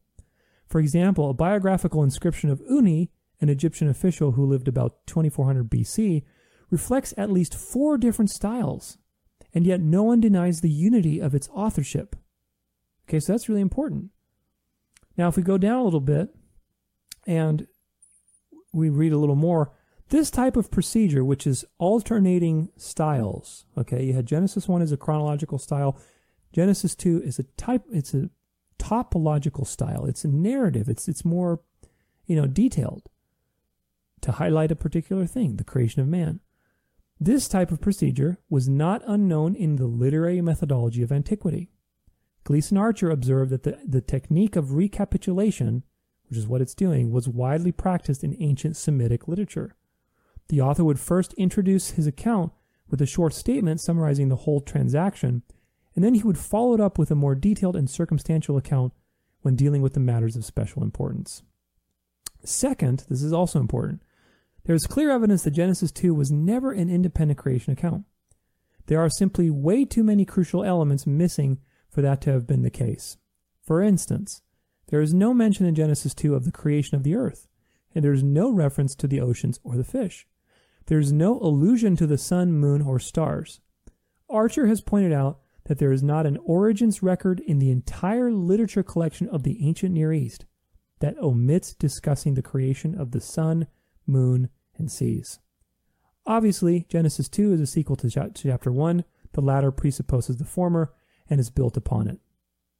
So, Genesis 2 doesn't have anything about the sun, the moon, the earth, the seas being created if it's a separate account of creation. It would it would it wouldn't be because there's no account of creation in the entire ancient Near East, whether it's Hebrew or pagan or whatever, that doesn't have these details. See what I'm saying? Like it wouldn't it wouldn't be a creation narrative because it wouldn't it would have had to follow that structure. Just like Genesis 1 followed that structure very plainly. It talked about the seas, the stars, everything. Last thing here, the following summary statement by Kenneth Kitchens is worthy of notice. It is often claimed that Genesis 1 and 2 contain two different creation narratives. In point of fact, however, the strictly complementary, na- complementary nature of the two accounts is plain enough. Genesis 1 mentions the creations of uh, creation of man as the last of a series and without any details, whereas in Genesis 2, man is the center of interest and more specific details are given about him and his setting. There is no incompatible duplication here at all. Failure to recognize the complementary nature of the subject distinction between a skeleton outline of all creation on one hand, and the concentration in detail on man and his immediate environment on the other borders on obscurantism, or just plain English, poor exegesis, as in poor interpretation of the Bible. So, what about the two gods hypothesis that you know there was you know in Genesis 1 you have Elohim and you know Genesis 2 it's it's the Lord God it's Yahweh. Well let's look at Genesis 28:13 and, and see what that says. And behold the Lord stood above it and said I am the Lord the God of Abraham your father and the God of Isaac Isaac. The land on which you lie will give you will I give to you and to your offspring. Now, in this phrase, you have both Elohim and Yahweh. So if we look at the Lord, that's Jehovah, and then God is Elohim. I am the Lord Yahweh, the Elohim of Abraham and Isaac and Jacob. So ultimately, that phrase unites Elohim and God. So First off, God has countless names that he uses throughout the Bible. He uses Elohim. The other explanations for this is that ro- there's something called the royal plurality, which was a way to magnify somebody of great stature. Obviously, God has the greatest stature, so using the plural Elohim was a way to raise and glorify God. Elohim, it's a plural word. Okay, now, yes, is it used for other things like the sons of God and judges and even kings and rulers? Yes. But it's it's used for God first and foremost.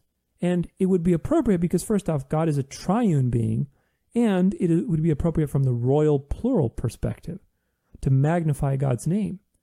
So you got countless names for God. You got the royal plural. You got the Trinity. You got God admitting and uniting Elohim with his name, Jehovah, all in one sentence. You got all these reasons, four good reasons.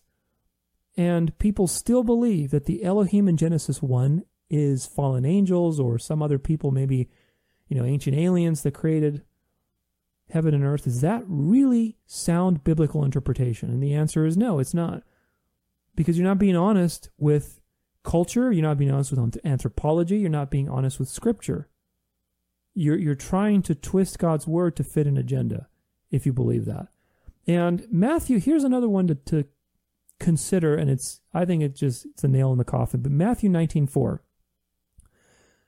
Jesus says, Have you not read that he who created them from the beginning made them male and female? and said, Therefore a man shall leave his father and his mother and hold fast to his wife, and the two shall become one flesh. Now, why is this passage, this, this, these two verses, so significant? First off, it's because Jesus said them. Second off, it's because they unite Genesis 1 with Genesis 2. Have you not read that he who created them from the beginning made them male and female? That's Genesis 1. After Adam sees Eve, and this is bone of my bone, flesh of my flesh, and said, Therefore a man shall leave his father and his mother and hold fast to his wife, and the two shall become one flesh. Why, why is that significant? Because these, these two statements happened in two different chapters. So Jesus is uniting them as a continuous narrative. He created them male and female, and they shall two, two shall become one flesh. That means that man, Adam, who was created, was created on the sixth day. He rested with God, and then Eve was created, and I might be getting my order wrong, By the way, he, he, he rested. Eve came to him. He basically saw Eve, and they were married, and the two shall become one flesh. Okay, so ultimately, these two chapters are united by Christ Himself.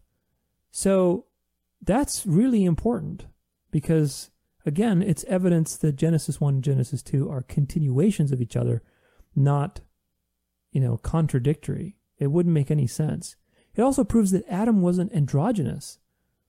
Okay, Adam was not this androgynous hermaphrodite or transsexual or whatever other thing that these pagan belief systems have put into mankind. First and foremost, the Talmud. The Talmud is a satanic book, as far as I'm concerned. That is a, a book that was not inspired by the Holy Spirit, but by the opposite. And if you know about the Talmud, you know exactly what I'm talking about. But the Talmud says Adam was androgynous. So what does that tell you? Okay, that tells you that wherever God does something, the devil has to do something opposite. Where there was two sexes, he has to make it one. Okay? If it's marriage, he has to split it apart and do polygamy or, you know, adultery. So everything God does, the devil has to do opposite. That's how you know the devil's signature is on it. What what Christ said unites Genesis 1 and Genesis 2, and it proves that both male and female were created. Not male was created and he and he was a the they them and he was androgynous. That's nonsense. That's not at all how it's read. But what are some of the conclusions that we can take from all this so far? Well, Genesis 1 and Genesis 2 are not two creation accounts. Period. That should be pretty plain to you. I hope it is. But, you know, this this is an unfortunately a, a vast topic of debate. But most of the people debating this, or I should say holding to it, they're not doing proper exegesis of the Bible. They're not considering scholastic sources. They're not considering archaeology, anthropology. You know, they're not doing word studies. They're just reading things and bringing in all of this extra stuff into the text. Now, what does that tell us if there's Genesis 1 and Genesis 2 are not cre- separate creation stories? Why, why is that so significant? Well, it's significant because Adam was not created after the seven days, which is one of the the theories of this pre-Adamite or first Earth Age idea or, or gap theory. Adam was not created after the seven days. He was created on the sixth day, and he rested with God on the seventh day. That's very clear from what Christ said, from Scripture, from everything. Now, it, what it also means is that Genesis 1 now let's follow the train of logic here very very closely. It means that Adam was created on the sixth day. There's no separation of creation between Genesis 1 and just it's a continuation. Okay. Genesis 1 is not a pre-Adamic age. That's what that means. Because Genesis 1 is just a creation of the world. Adam was created on the sixth day. It's a continuation. So Genesis 1 cannot be a continue or a, a previous age before Adam because it's not talking about that. It also means Adam rested on the seventh day with God if he was created on the sixth day. Now, this is very important. Follow the logic here. If the days are metaphorical, okay, if the days are metaphorical, and what's what's the first metaphor that they could be? A thousand years. That's a day is often used in in prophecy as a thousand years. Okay. But that's in prophecy, not in, you know, chronology. Okay. But either way, let's say, let's give it to them and say that the days are metaphorical. What does that mean? Well, if Adam was created on the sixth day, which he was, obviously, and he rested with God on the seventh day, what does that mean? That means he rested in a thousand year period. And the Bible tells us he, he lived to be 930 years old. So that's a mismatch. Adam could not have lived to be 930 years old if he also rested with God for a thousand years. See how that works? That's why the days are literal. If the days are metaphorical, it doesn't correspond. The days are literal. And even worse, if the days signify periods of millions of years, as all these Christian evolutionists are now trying to reconcile the Bible with quote unquote science. I'm not going to say science because it's not science. It's quote unquote science. They're trying to reconcile the Bible and say, well, you know, it, we can still have creation in periods of days, but those are periods of time. They're millions of years. Well, how does that work? If Adam was created on the sixth day and there was another day of rest, do you see how smart God is? It's just so brilliant how he, how he's made everything that the answers are there, man. No lie of the devil can, can prosper the, the seventh day proves that there those days were not periods of millions of years. How could Adam have rested for millions of years and then lived for to be 930 years old? It's impossible. The Sabbath disproves evolution and all of this other stuff. And you know, periods of time and thousands of years for each day and all these misinterpretations. No, they're literal days. They're literal days. Now, if you don't believe that, that's between you and God. But the Bible teaches literal days of creation. So where does that leave us? If there's no two creation accounts, if they're literal days, well, I'll tell you what it leaves us. It leaves pre Adamism, the idea that there's a pre Adamic age. The only way that that could possibly fit after we've eliminated all this other stuff, two creation, uh, you know, ages, whatever, two, two creations, previous earth ages, all this stuff is so mixed up it leaves the gap theory that there might be a gap between Genesis verse 1, chapter 1, verse 1, and verse 2. And the first age, the first earth age theory or hypothesis or opinion, I should say, it mixes the gap theory. The gap theory is just a neutral, kind of a more neutral theory. It's like, oh, well, there, there must be a gap between Genesis, first Genesis, first verse of Genesis and second verse of Genesis. It doesn't add any more like theology to it. People have come in and added theology, kind of like the Mormon spirit babies, kind of like, you know, all this you know, new age stuff, kind of like the the first earth age, which is Satan's rebellion happened in the gap. And, you know, there was this crazy age where it seems like there was a millennial kingdom and we were all there and happy, but Satan rebelled and God judged the world and some of us, you know, were judged. I mean, all of that is being brought into the gap. So the question is, is the gap theory biblical? Let's look at it. Now, the proof texts they have, I'm just going to go through them and we'll come back to them after making a few points. They have Isaiah 40, 45, and these aren't all of them, but these are just some of the choice ones that I brought forward. And again, hopefully, if you are with me and you understand sound biblical exegesis, you'll see right through all these. But Isaiah 45, 18, for thus says the Lord, uh, Lord who created the heavens, he is God, who formed the earth and made it, he established it. He did not create it empty, he formed it to be inhabited. I am the Lord and there is no other. Okay, so he formed it to be inhabited. So apparently this contradicts Genesis 1, verse 2, where it says the, the earth was out form and void and darkness was over the face of the deep. And the, the argument is God would never have made an uninhabited earth. The earth became formless and void because of Satan's downfall. So I was just going to leave it there. We'll come back to it. Jeremiah 4, verse 23. I looked on the earth, and behold, it was without form and void. There we go, those words again. And to the heavens, and they had no light. And so this is supposedly documenting Genesis 1, verse 2, this verse. So we'll, we'll look at that as well. And then you have 2 Peter 3, particularly verses 5 through 6. For they deliberately overlooked this fact that the heavens existed long ago. secret knowledge. And the earth was formed out of water and through water by the word of God. And that by means of these, the world that then existed, hmm, previous world, was deluged with water and perished. So that's interesting, but is it about a pre Adamic world or is it about something else? Well, look at that.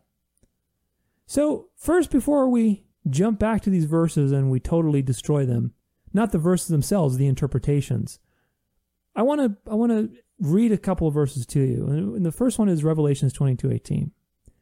I warn everyone who hears the words of the prophecy of this book, if anyone adds to them, God will add to him the place described in this book. And if anyone, anyone takes away from the words of the book of prophecy, God will take away his share in the tree of life and in the holy city, which are described in this book.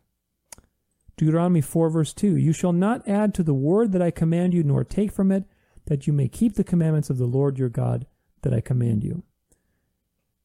Exegesis and eisegesis are two different things. Exegesis is proper interpretation of the text. Eisegesis is bringing in your interpretation into the text. It is the opposite. 2 Timothy 4, 2 Timothy 4, verse 4. For the, actually, 3, 3 through 4. For the time is coming when people will not endure sound teaching but having itching ears, they will accumulate for themselves teachers to suit their own passions, and will turn away from listening to the truth and wander off into myths. We are living in the most deceptive age there is. There is so much deception, and, and it, Satan is running out of time, and he knows that. You have to have discernment. Exegesis, proper exegesis, meaning being able to interpret the Bible. Ex meaning extract, and extract knowledge. Okay, eisegesis is the opposite, is to put your own knowledge, preconceived knowledge, into the word and, and twist it for your own agenda. Okay, this is so important and so few people have it. That's why I decided to start doing these Bible studies. And, you know, they're helping me as well because it really helps me get clear on the positions uh, that I believe in, be able to share that with others. But ultimately, look, you have to have sound research. You got to do your research you have to ask yourself, what does it say about God if I believe this? What what is the the culture of the time? What is the the words in the original language? Things that give you good exegesis. Here's a here's a couple examples. Reading the context of the selection, the chapter, the previous chapters, the book as a whole, and comparing it to the entire scripture. The, reading the original language and the word meanings, not just strong concordance, but actually the interlinear, relating the words in context. That's really important. Studying the cultural attitudes of the time. How would the authors have thought about something? That's really important. Cross referencing scriptures and not just ones that are cherry picked like the ones I just cited, but actually cross referencing chapters and passages and books with each other. That's something that most people don't do. you know, you, when you build a case, you have to build a case with multiple scriptures and multiple pieces of evidence. Okay, and, and you have to address challenges as well, because there's always challenges, even in things that are established, like election. People still debate that today, but it's very biblical, and and it's a very hotly debated thing. You got to let Scripture interpret Scripture. Things that are not exegesis, but eisegesis is looking up Strong's Concordance for a word and then building a theology based on that. Oh, see, this says like such and such, and so I'm going to interpret it through my own Western view.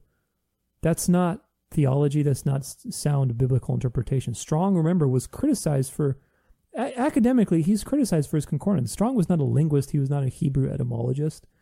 He was he wasn't like an academic.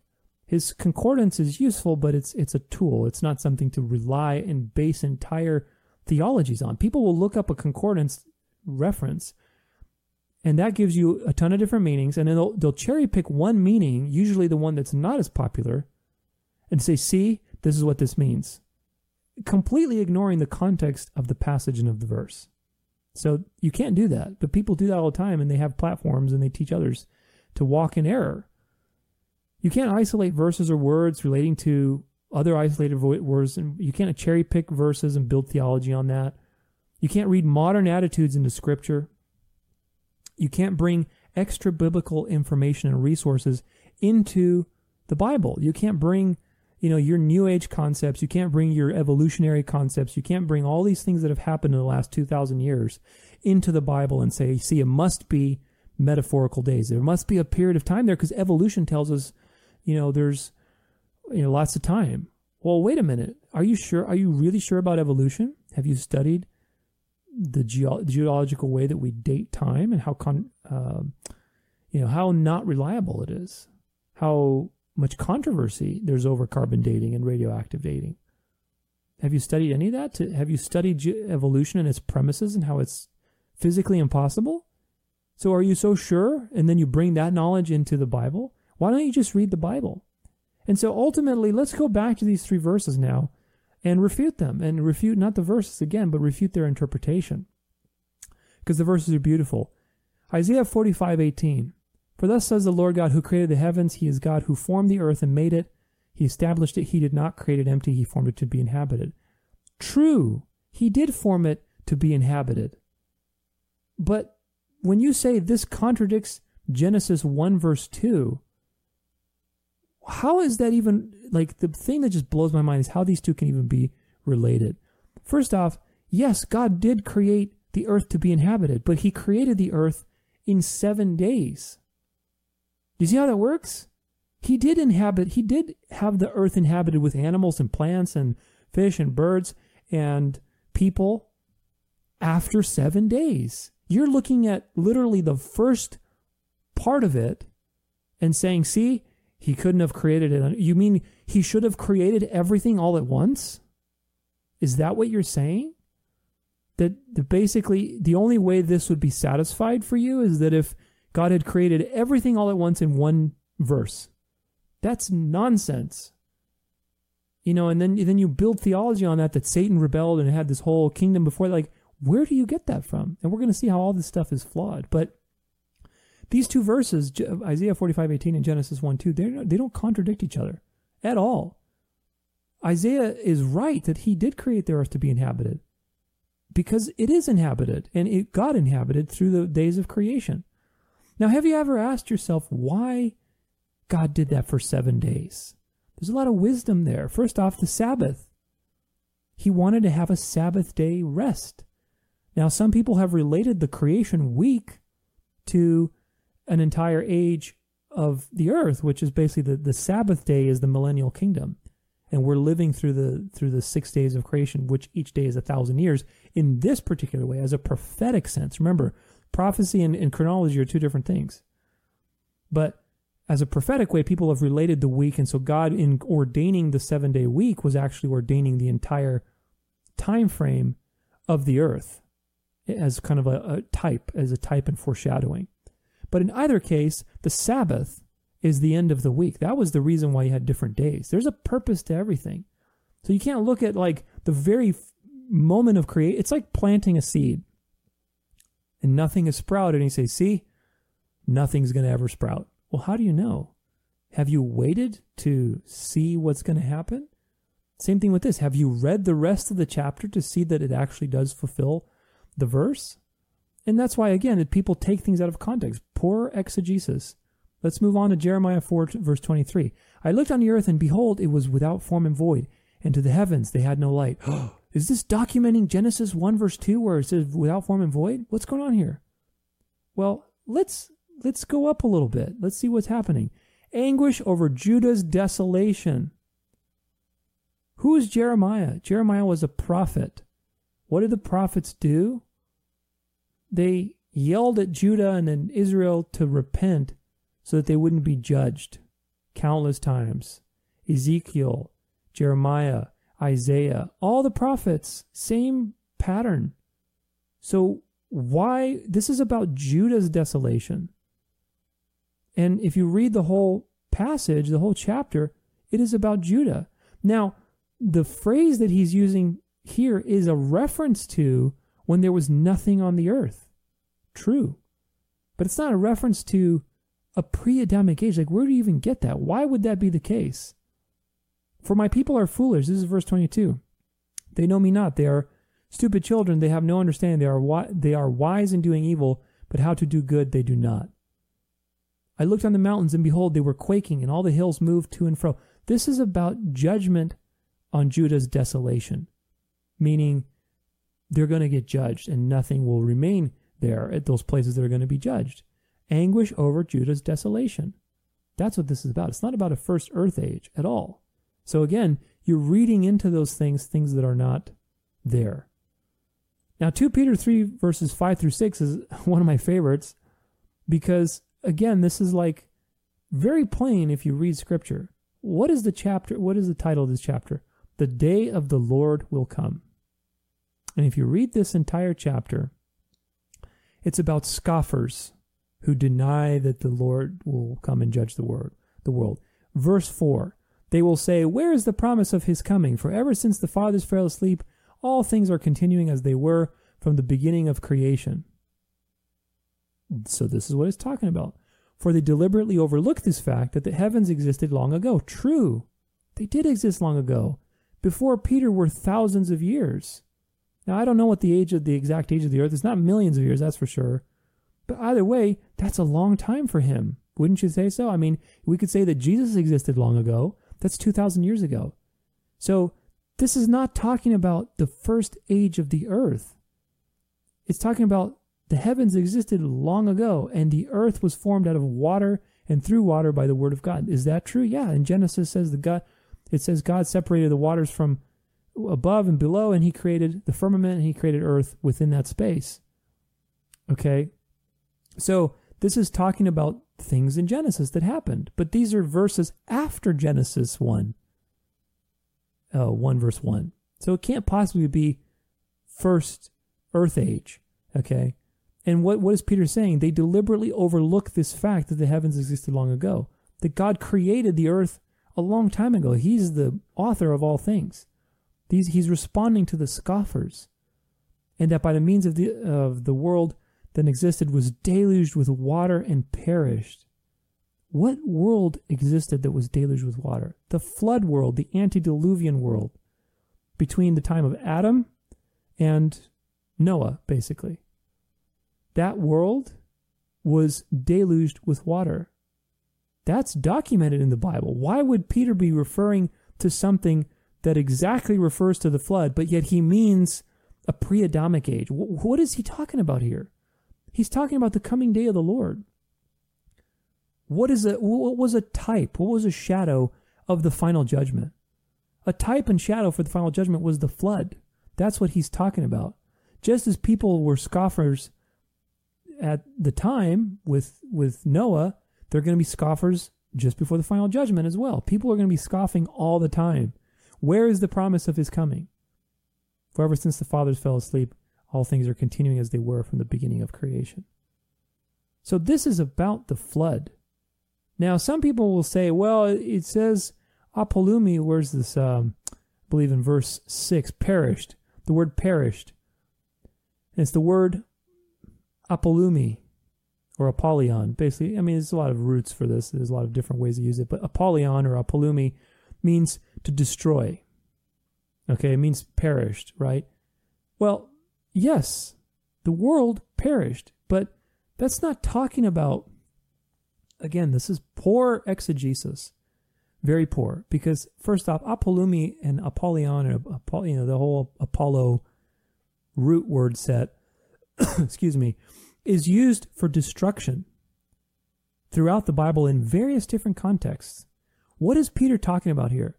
Is he saying that the deluge destroyed the crust of the earth and God had to recreate the whole earth? No, he's saying that the world, as in the people and the beings that existed, the animals, it was, it perished. It was destroyed. And that's true. Trees were destroyed, animals were destroyed, people, Nephilim were destroyed, buildings, cities. It was all destroyed. Was the crust of the earth destroyed? Was the entire creative act destroyed? No, that's not what he's saying here at all because he's talking about the flood. So to, to read into this and say, see, he's talking about some period of time where the entire earth was completely destroyed and all that was left was water somehow suspended somewhere and God had to recreate the earth. And that's what Genesis 1 verse 2 is about. That is not at all what this is about.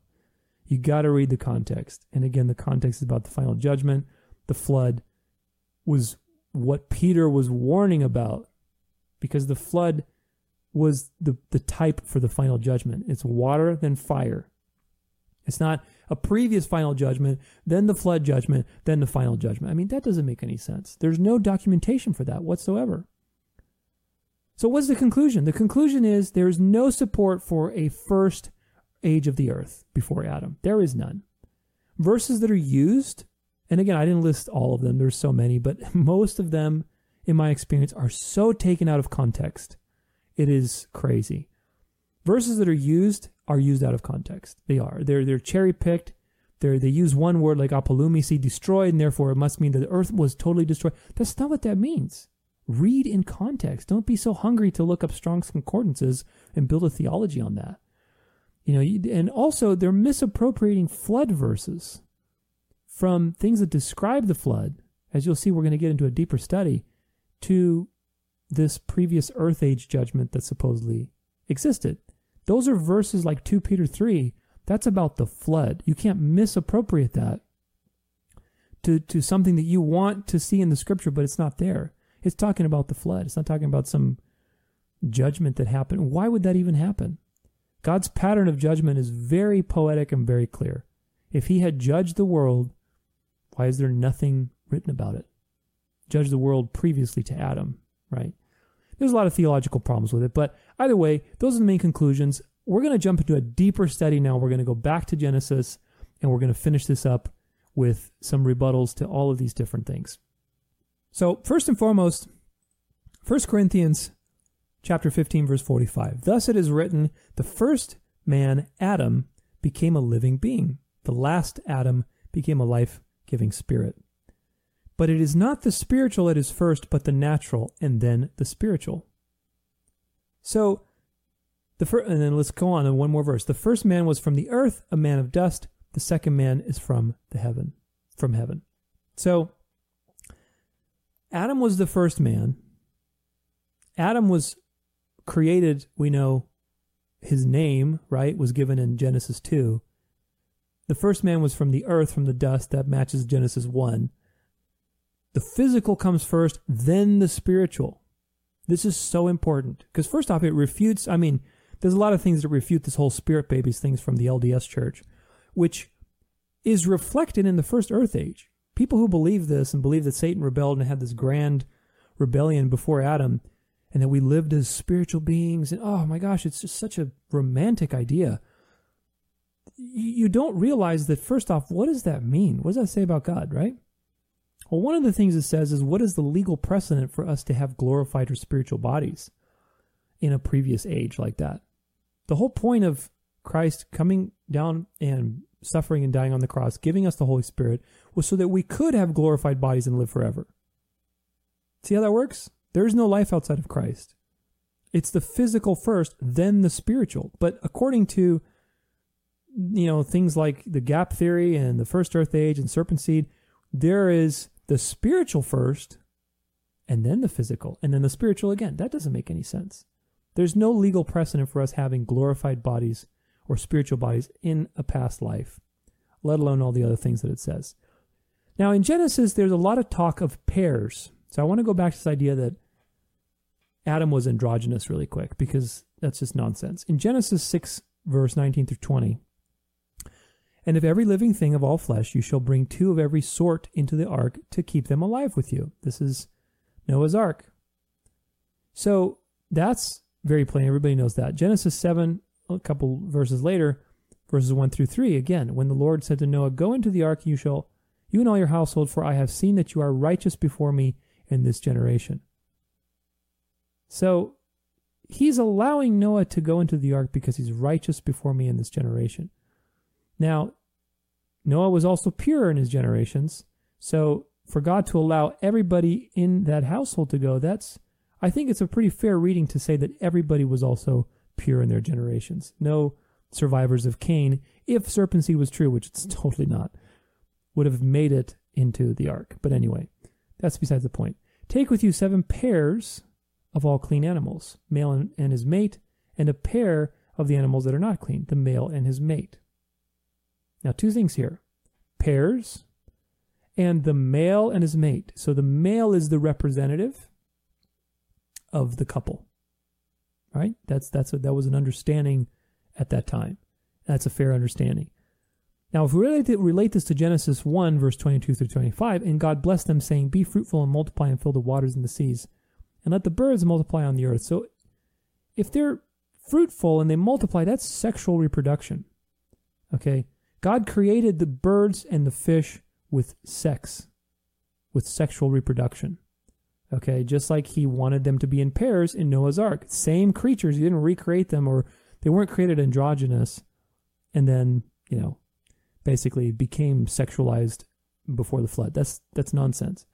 So the question is if God's pattern of creation was male and female, pairs, male and female, pairs, is it right to read into that and say when when God created man, male and female, he created them, like them as a as a transsexual pronoun, like an androgynous pronoun? No, the pattern is pairs, male and female, he created them. Now the name man, Adam, that's just man, that's used as representation for the human race, mankind. But that doesn't mean that man was created androgynous. That this whole idea of androgyny, this is in in all the occult practices. First off, the Baphomet is androgynous. The Kabbalah talks about androgyny. The Talmud has, you know, a dozen or more different sexes that it identifies. All the pagan cults of, of you know fertility goddesses like the Asherah, they had transsexual priests. I mean, this is all pagan occult nonsense. Again, where God makes two, the devil has to make one. And so this idea that Adam was androgynous is a pagan idea, and it's it's from Jewish mysticism. And you know who influenced that. And again, Genesis 5 verse 2, male and female he created them, and he blessed them and named them man when he when they were created. Man when they were created. Man is their representative name, but they is plural. And again, Christ unites Genesis 1 and Genesis 2. Remember that in those in those verses we looked at. He unites those two. Now, if we go back to the very first verses of Genesis, 1 through 5, and and it's like you you read this entire passage and so let's just read it and, and just kind of comment on it. In the beginning, God created the heavens and the earth. The earth was without form and void, and darkness was over the face of the deep. And the Spirit of God was hovering over the face of the waters. And God said, Let there be light, and there was light. And God saw that the light was good, and God separated the light from the darkness. And God called the light day, and the darkness he called night. And there was evening, and there was morning the first day. So 1 through 5 is an entire day of creation. This is very important. These events relay a chronology of what's happening, and then it finishes with and there was evening in the morning the first day. If you read the rest of the passage of Genesis 1, it's the same thing. These things happened, and there was evening and morning, and the second day, and the third day. So, what does that mean? That means that between those two days, we ascribe all of those events to the day that it happened on. Okay? Exodus 20, verse 11 is very clear. For in six days the Lord made heaven and earth, the sea and all that is in them, and rested on the seventh day. Therefore the Lord blessed the Sabbath day and made it holy. So Exodus clearly says that earth was created, the heavens and the earth were created in six days. It corroborate now who wrote Exodus? Moses wrote Exodus. Okay. Now, it corroborates this account of Genesis 1, 1 uh, ch- chapter 1, verses 1 through 5, being a single day. When you read Genesis 1, 2, uh, I say 1, 1 and then 1, 2, and you think that there's a gap between these two uh, verses, you're not in alignment with Scripture. You're not reading the context of this entire passage and how here's what's happening.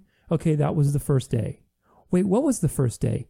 In the beginning, God created the heavens and the earth. The earth was without form and void. God said, let, let there be light. The light was good. All that was the first day. But if there's a gap, what does that mean? That means that in the beginning, God created the heavens and the earth. Okay. But then on the first day, he didn't create the God, heavens and the earth. He actually, you know, just let there be light. You see how that works? But Exodus is very clear that God created the heavens and the earth were created on the first day. Okay, everything was created on the first day. That's very clear. And you just got to be honest with Scripture. Now, what about Psalm 90? That's one that's attributed to Moses. And particularly a couple verses in there, like verse 4 For a thousand years in your sight are but as yesterday when it is past, or as a watch in the night. So that says that, oh, the days, there you go. Proof that the days are a thousand years. they're not. They're not. I mean, they're they're used prophetically like that in, in prophecies and visions, but not in chronology. This is the, the main error again. Now look at right after that. You sweep them away. This is verse 5. You sweep them away as with a flood. They are like a dream, like a grass that is renewed in the morning. Is this talking about the pre Adamic age, the rebellion that Satan had and God flooded the earth and then he created again? No, it's not. What flood what flood was there that all of the world knows about? The flood, the actual flood, the flood that destroyed the world that was the antediluvian world. Now what is this psalm about? From everlasting to everlasting. First off, Genesis 1 and Genesis 2 are continuous. We know that already. They're not two separate creation accounts. Adam was created on the sixth day. Adam rested with God. Let's review these things. Adam lived less than a thousand years. Therefore, the days that were in creation were not a thousand years. That's not what this is saying. That's not what Psalm 90, verse 4 is saying. What is it saying? Well, first off, the Psalms are considered poetry in the Bible. Anybody who quotes things like Job and I believe in a flat earth, okay? But a lot of even the people who believe in flat earth, they misuse scripture. And it, it, there aren't really that many verses in the Bible that support directly prove, like they're very strong verses that support either model. There are some few, there are a few that are pretty definitive, but it's not like you have hundreds of verses, and most of them are used out of context. Why? Because most of them are poetry. Job is poetry. The Psalms are considered poetry. Now, Psalms have certain structures. They have requests, they have laments, they have exhortations of God, as in like glorifying God, and, you know, basically appealing to God. This psalm, I'm not going to read it all, but if you if you look at the end, let the favor of the Lord our God be upon us and establish the work of our hands upon us. Yes, establish the work of our hands. That's the request. It's the appeal to God. You also have some laments and, and, and basically looking at the condition of man. You return man to dust and say, Return, O children of man. Yeah, we're nothing but dust. They knew that. That was a common understanding. Remember, the Hebrews did not believe in an immortal soul, they believed in death. Only life was through God because they knew the Genesis curse. And this is also exhorting God. For a thousand years in your sight are but as yesterday when it is past, or as a watch in the night. A thousand years is nothing to God. Why? Because he lives forever. it's a simple reading. God is self existent. God lives forever. He's the only one that's self existent. A thousand years are nothing to him. They're just a blink of an eye. It is nothing. That's what this is saying. It's it's glorifying God. It's saying, God, you're so great and you're so omnipotent and all powerful and immortal. We are just dust. You sweep us away with the flood. We're just like nothing. Everybody knows the judgment and the wrath that came upon the world and who the supreme God of the universe is. And, you know, for we are brought to an end by your anger, by your wrath we are dismayed. We are nothing. It's it's going on about how lamenting how man is nothing how God is so great. For all our days pass away under your wrath, we bring our years to an end like like like a sigh. The years of our life are 70. You know, it's just it's lamenting the the complete dependence of man on God. And then you get towards the end, return, O Lord, this is verse 13. How long? Have pity on your servants. This is the request. It's the request. Satisfy us in the morning with your steadfast love, that we may rejoice and be glad all our days. And it just goes on and let your work be shown to your servants and your glorious power to their children.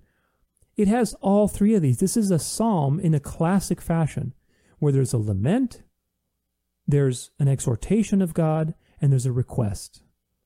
This is what this is about. It's it's just about again everlasting. It's praising God. It's not about there was a secret earth age and people rebelled. It's like where's the rest of the detail of that if this is so important? Compare this to 2 Peter 3 verse uh, uh, 2 Peter chapter 3 verse 4 through 6 that we just reviewed, which is the flood. Heavens existed long ago and the earth was formed out of water through water by the word of God, and that by means of these the world that then existed was deluged with water. That was the flood, the world before the flood. Look at Psalm 104 verse 6. You covered it with the deep as with a garment. The waters stood above the mountains. At your rebuke they fled. At the sound of your thunder they took flight. What is this about? O Lord my God, you are very great. Again, think in terms of laments, exhortations, requests. This is not, he has set the earth on its foundation so that it should never be moved. Now, some people use this for flat earth. I don't think it's a proof for that. Because again, why? Because Psalms is poetic. You can't use poetry, you have to use it very sparingly. There's some things in Psalms that are useful, but it's, you know, it's it's not something to take literally and say, see, this is what it means. You covered it with the deep as with a garment, the water stood above the mountains. That means that this relates to Genesis verse 1 through 2, and there was a giant judgment, and he covered it with like, where do you get all that from? This this is first off and foremost about God creating the world and he covered it with the deep with the with the oceans okay? And he also flooded the world. That those are reasonable readings and it's about god and his greatness. From your lofty abode you water the mountains. The earth is satisfied with the fruit of your work. I mean this is about god and how great god is. Why? Because the title is oh lord my god you are very great. Has nothing to do with with judgments with previous earth ages or anything else. It's just again you got to read the context. Now, in Genesis chapter 2, verse 5 through 8, when we when we talked about how this is a more detailed look and how it seems that it's skipping some things, yeah, there was no man alive at the time because this is skipping days. It's not giving a chronology. When no bush of the field was yet in the land and no small plant of the field had yet sprung up, there's no chronology here. It's just, it's giving a, a kind of a narrative description then the Lord God formed the man out of the dust from the ground and breathed into his nostrils the breath of life. Is that a chronology? No, remember, having stylistic differences mean nothing. This was a common literary tool to give the chronology and then to highlight one aspect of it and to give a more, you know, elaborate, detailed, poetic look of it. And for example, in Genesis 2, verse 18, we know that Adam wasn't alone or I should say that Adam was alone. Then God, then the Lord God said, "It is not good that man should be alone." Ask yourself this: If there were other people on the planet or on the world, keep saying planet, man. It's ingrained in my system, even though I don't believe in it. but if there were other people on Earth, pre-Adamites, why was why did God say that Adam was alone? There was no other people on Earth. Adam was the first human being, exactly as the Bible says. And the other thing is that Genesis 3, verse 20, the man called Eve, his wife named Eve, because she was the mother of all living. There was no other human beings before Adam. That, again, that's solid proof right there from the Bible. If you just read it plainly without trying to add things that came later, like evolution, like, you know, spirit babies and all these different things into this. None of that stuff is in there. It's just very plain. Adam was the first human being, and Eve was the mother of all the living. Now, the, the objection about Cain with, with taking a wife and all this stuff, let's look at this. Okay, Genesis 5, 3, verse 4. When Adam lived 130 years, he fathered a son in his own likeness, after his image and his name, and named him Seth. Now, if you if you go through this chronology, it, it just tells you the chronology through through the rest of the verses of all the people that followed, you know, basically uh, Adam, and if we if we take into account that people lived that long, okay, and they were having children, the important thing is that he had other sons and daughters, okay. So if you look at Genesis four, Genesis five through four, the days of Adam after he fathered Seth were 800 years, and he had other sons and daughters. So this genealogy is just highlighting certain people. It's not highlighting every single human under the sun. Okay, that, that's why this is important. And why it's important is because it answers the objection that all those previous people had when they were coming up with this pre-Adamic theory. It answers the objection that oh well, Cain, you know, there were people on the on the on the earth, and so he was afraid of being killed, so he must have, you know, he there must have been pre-Adamites, or he took a wife or you know he he set up his own city. Well yeah he did set up his own city but it doesn't tell you when he set up his own city. Okay? He built his city but it doesn't say when he built his city. And if you consider just this let's say they were having children every 30 years okay? And they're living that long. In in the life of a 900 year old person that's 30 generations that you could father.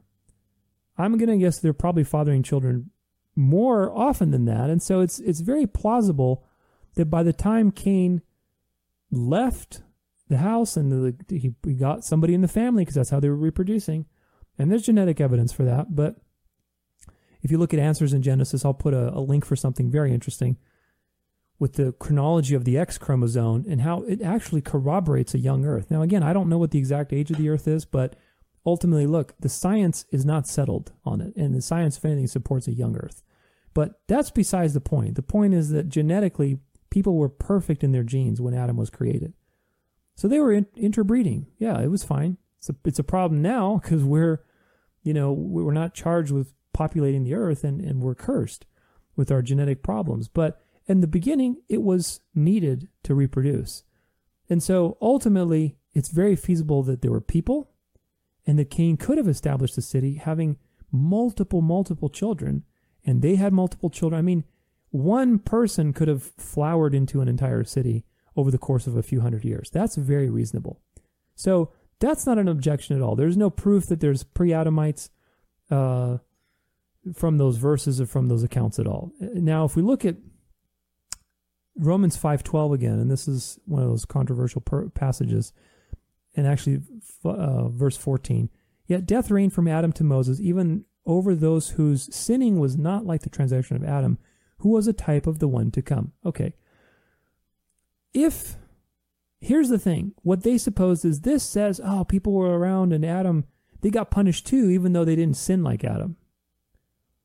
Or the actual reading, which is, we who inherited Adam inherited death, even though we didn't sin like Adam. That's the true reading. But the, the reading of, well, there were people there on the earth, and they were pre Adamites, and, and they got cursed too, even though they didn't sin like Adam. If that's the reading, that doesn't follow the pattern of God's judgment. Think about it. if if Adam's curse is inherited, then that's fine. We're inheriting the curse. But if I'm just sitting around on the earth, I'm doing nothing, and Adam sins, but then God punishes me, how does that make God just? That doesn't follow God's pattern of judgment. He always gives just judgment. And the reason we can be cursed and it's just is because we inherited the curse of Adam. See how that works? And that's the that's the true reading of the text. The traditional meaning is that Adam's sin passed on to other generations because he was kicked out of the garden. He was cursed with death, and therefore all of his offspring is cursed with death. That's the traditional meaning. So it doesn't again, this Romans 5, 12 through 14 does not prove that they were pre-Adamites. Not at all. Because again, what does that say about God? If I believe that, what does it say about God? Serpent seed. That's another thing. I, I'm not going to get into this because this is a huge study, but I'll read you a couple verses. 1 Timothy 1 verse 3. As I urged you when I was going to Macedonia, remain at Ephesus so that you may charge certain persons not to teach any different doctrine, nor to devote themselves to myths and endless genealogies, which promote speculations rather than the stewardship from God that is by faith. This is a speculative, focused on genealogies and the physical flesh, fleshly things of the world. This whole serpent seed thing. Romans 8 14. For all who are led by the Spirit of God are sons of God. Our, yes, we're created by God, but you're not a child of God until you are born again and you're adopted into his family. Being created by God and being a child of God are two different things. The adoption and the status of being a child is spiritual. God is spiritual. It's not a physical thing. Like some people are physically Satan's offspring and other people are that that makes no sense.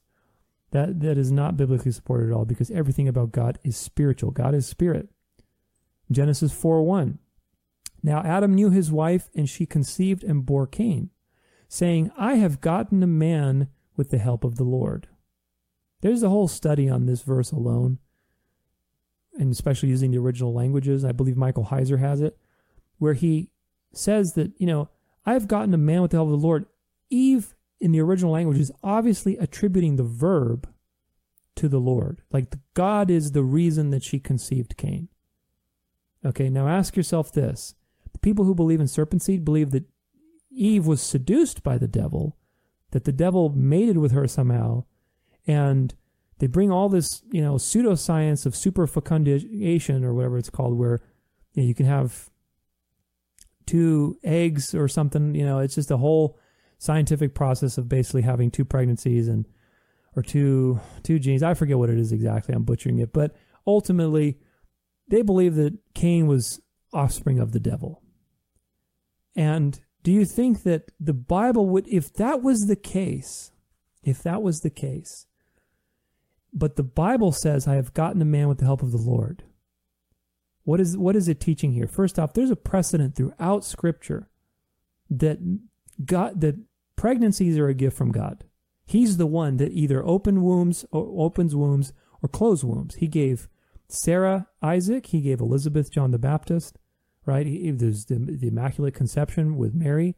God is the one that brings life. Okay? This is setting a, a type and shadow for that. You know, that's that's the whole point is that from the very beginning people attributed that to God. If that's what this is teaching, which is what it is teaching, how can it possibly be that Cain was Satan's child? And Eve is saying, I've gotten help with man of the Lord, but it's actually the devil then the scriptures would be in error. And what does that say about God? Right? That's that's saying that God knit Cain in in, uh, in Eve's womb and helped to knit the devil's offspring. I mean, that's just it's absolutely crazy.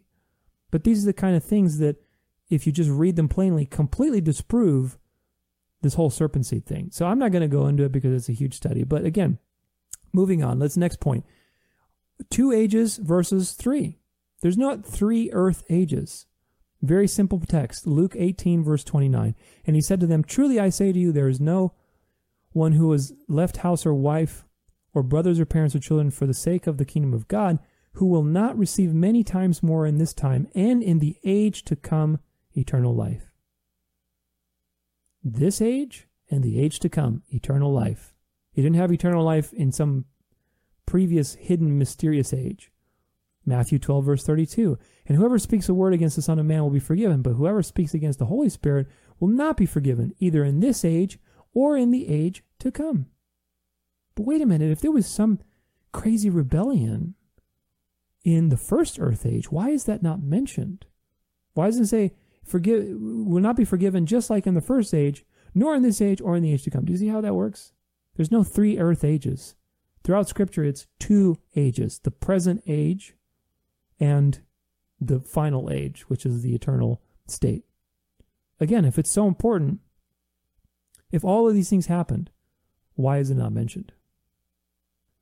Now, I want to touch on the fall of Satan, and then we have some theological problems to review, and then and then we're done. We're wrapping it up. But the fall of Satan is something that people use in this first Earth age to, again, it's to justify the Earth age. To say, well, it was this period of time. There was, you know, we were all immortal and or whatever, angelic in some form, and Satan rebelled, and some people chose to help Satan, some people chose to not, to to help God, and you know that's when Satan rebelled and took one third of the angels with him.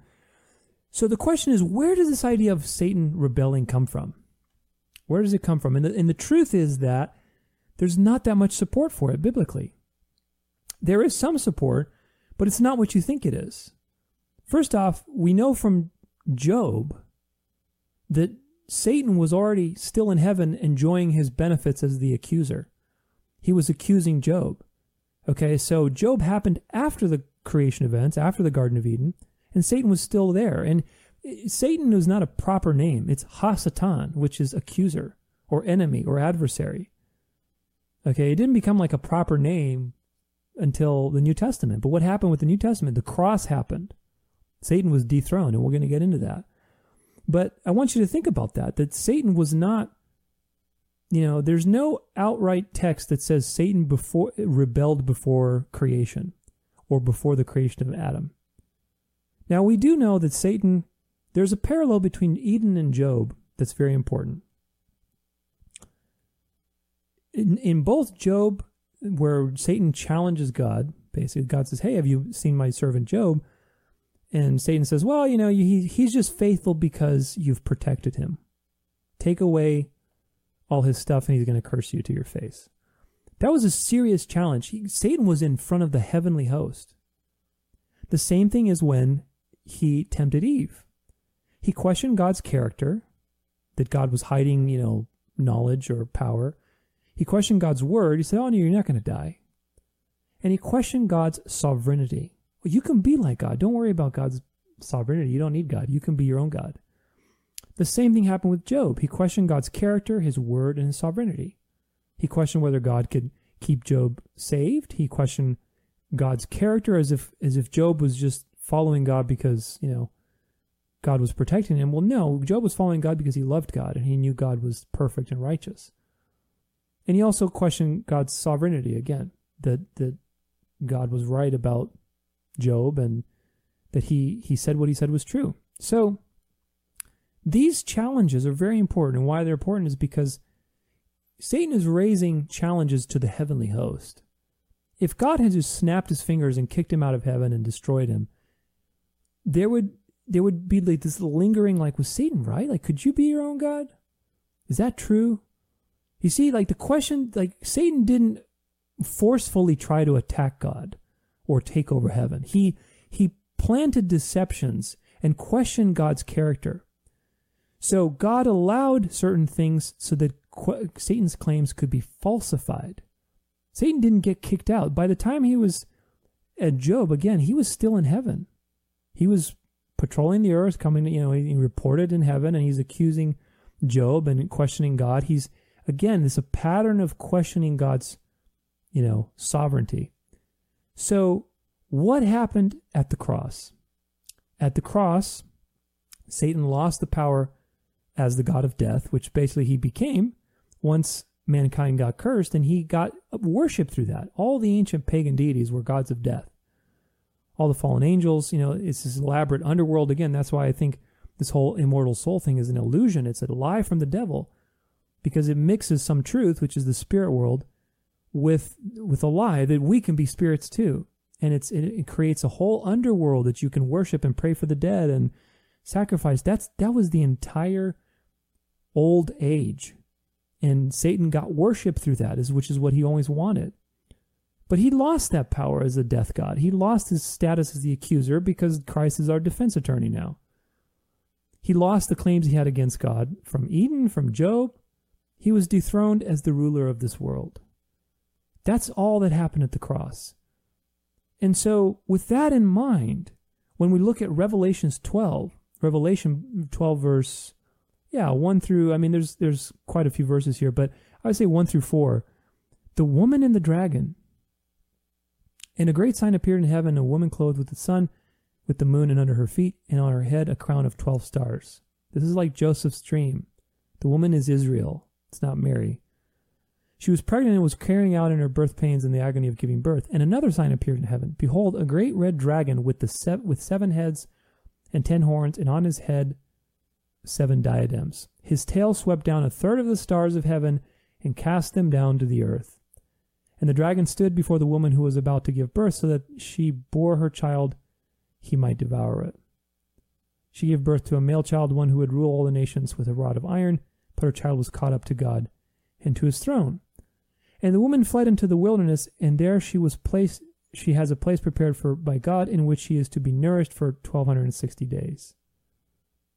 Okay. Satan thrown down to earth, Revelation 2 12 verses 7. Now war arose in heaven, Michael and his angels fighting against the dragon. And the dragon and his angels fought back, but he was defeated, and there was no longer any place in them for heaven. And the great dragon was thrown down, that ancient serpent who is called the devil and Satan, the deceiver of the whole world. He was thrown down to the earth, and his angels were thrown down with him. And I heard a loud voice in heaven saying, Now the salvation and the power and the kingdom of God, of, our authority, of our and I'm butchering this. Now the salvation and the power of the kingdom of our God and the authority, it's very important, of his Christ have come. Pay attention to this. For the accuser of our brothers has been thrown down, who accuses them day and night before our God. I just read you Revelation 12 through 10. Now let's let's put all this in, into context. First off, the woman is Israel. She's giving birth to the Messiah the the devil's trying to stop that. And the 1260 days is about the tribulation, so it's a future event. But now the war in heaven, what what war is that? Is that the pre-Adamic war billions of years ago when there was this golden age and we were all spirit babies? No. What has happened? The Messiah was born. He has been dethroned. The one who's now the salvation, Revelation 12, verse 10, now the salvation, the power, and the kingdom of our God and the authority it's all about authority. Of his Christ have come. Christ has authority now, legally. Satan doesn't have authority anymore. For the accuser of our brothers has been thrown out. The war in heaven is not about some pre Adamic war. It's about the cross. The cross dethroned Satan as the God of this world, as the ruler. So now he's, you know, he's got, we're living in the last days. Remember, the days in prophetic sense are a thousand years. That's why I think we're close to the return of Christ. Praise the Lord. But we're living in the last days. Satan is on massive deception patrol because he's been dethroned and he's going to try to do his worst. Now, what, what about the one third of his stars? Could that be, you know, uh, like a, well, it could be anything. It could be angels because angels are compared to stars in Revelation. Remember, Revelation is a very poetic and metaphorical book, it's the most obscure book in the Bible. But does that mean that those people were those angels were from pre-Adamic uh, pre-Adamic age? No. It could be the fallen angels. It could be some angels that rebelled with Satan when he was dethroned at the cross. There was a spiritual war at the cross. The bulls of Bashan, you know, Michael Heiser is a great uh, take on that, but there's a lot of people who discuss the spiritual battle at the cross and how, you know, the principalities were overthrown. Well, some of those angels rebelled with Satan during that time, so he took a third of the angels with him. But that's not before time began. That is at the cross. That is that is just so important to understand. So if that's the case, then this whole idea, the whole notion of Satan rebelling and having this massive rebellion where he took a third of the angels with him and then that created reality or whatever, that's nonsense.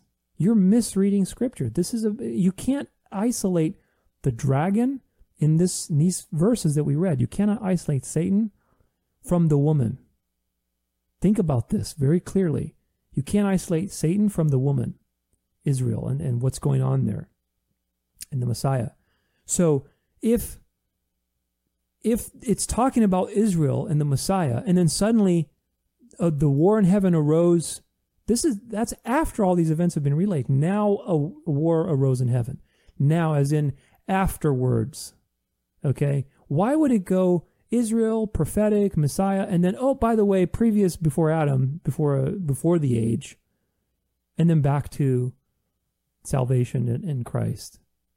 Doesn't make any sense. No, what makes sense is this is all a continuous story, even though it's very prophetic and poetic. It's a continuous story of what happened. Israel birthed the Messiah. The Messiah defeated Satan and dethroned him. Now the accuser has been kicked out. Rightly so, because again, in Job, he still had his position. There was no legal precedent to kick Satan out. God does everything very by the book. And the cross was the legal precedent to finally kick Satan out, and then it'll and he'll be judged. He'll be judged at the end of the uh, at the end of the age. So remember, here's another point to consider. 2 Peter 2 4, 2 Peter, I always say 2 Peter, man. I, I just think it's easier, but 2 Peter chapter 2, verse 4.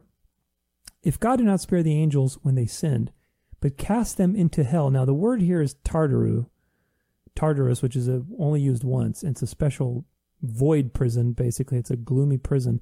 And committed them to chains of gloomy darkness to be kept until the judgment. Okay, so, so think about this, right? If Satan rebelled previous to Adam and took angels with him, but we know God's pattern of justice is that he put the fallen angels in prisons in Tartarus. Why would if if God was consistent, which he is, he would have done the same thing at the very beginning. If that's the case, why would the angels who rebelled a second time, according to this chronology, because remember, you have before time, Adam was created, then the flood, then the fallen angels, then they rebelled, those angels were put into prison. But why would they do that if they knew that God had put people into eternal darkness beforehand? They wouldn't have done that. They they banked on being able to be their own gods and whatever, like they thought they could get away with it.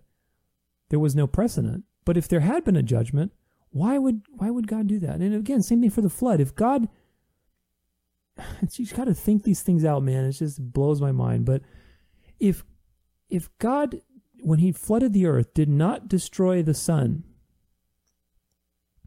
Okay, he didn't destroy the sun. If that's the case, why would he have destroyed it the first time? Remember, Genesis 1, there's no light yet. It was created in the in the first day.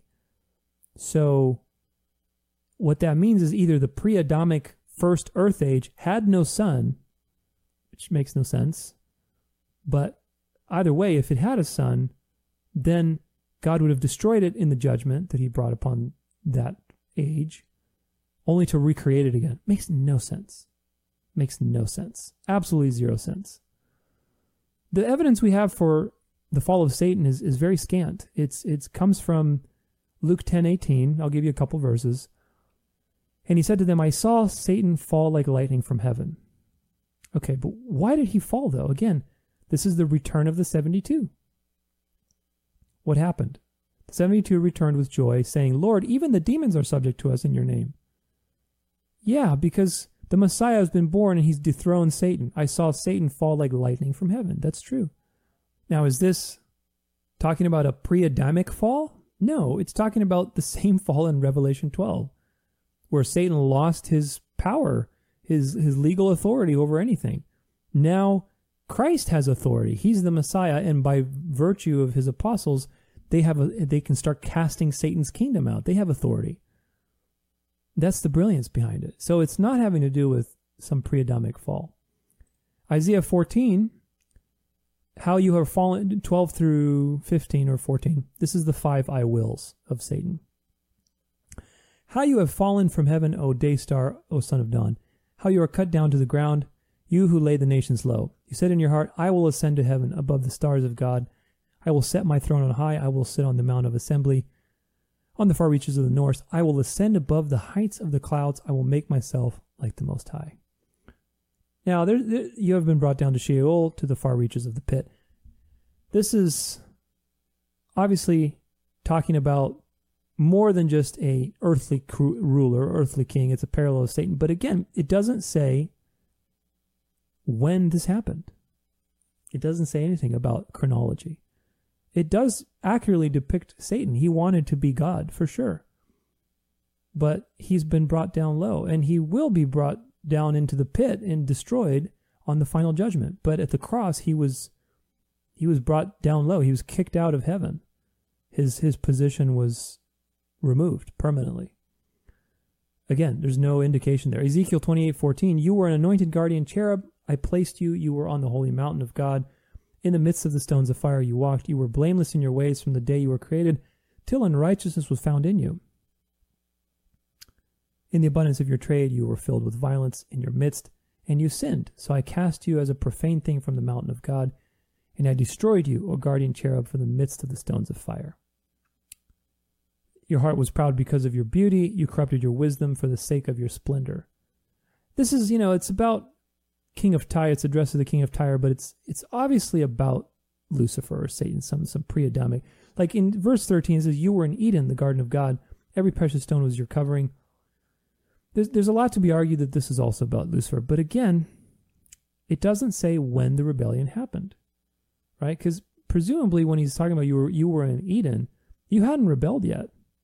You see, you see that? You see the point there that's made? You were in Eden, the garden of God. You were an anointed guardian cherub. I placed you. You were in the holy mountain of God. So these things are being related. That means you, when you were in Eden, you hadn't yet rebelled. That's why the, I think there's a misinterpretation to read that the devil, Lucifer, Satan, you know, whatever his real name is, because Lucifer is just a, a moniker.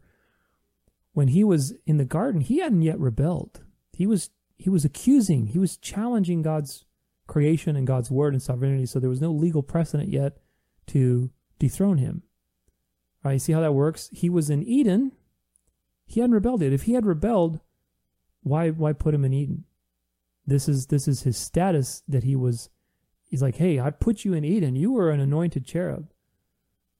You know, who knows what his role was there, but obviously, he didn't sneak into Eden after falling from grace. The fall happened much later, happened at the cross. And again, look at John 8 44. You, were father, you are of your father the devil, and your will is to do your father's desires. He was a murderer from the beginning and does not stand in the truth because there's no truth in him. So yeah, he was he was evil. I think the devil was predestined just like the reprobate were predestined. He was sinning from the beginning. He was proud proud from the beginning. Whoever makes the practice of sinning is of the devil, for this devil has been sinning from the beginning. So, you know, there's no mention of falling from grace on any of these. There's no, uh, there's no mention of, well, you fell before Eden or you fell certain. You know, we know Job, he appeared in, in the heavenly court and he's accusing, and he has right standing there. Uh, Satan is not appearing before the heavenly court anymore. He's done, he's kicked out. He didn't fall. So this whole idea of the fall is reading Revelation 12 into it's misreading it first off because Revelation 12 is about the cross. it's not about Satan's rebellion. Now, these other verses that we read, it, it's clear that Satan was rebellious. He is the rebel.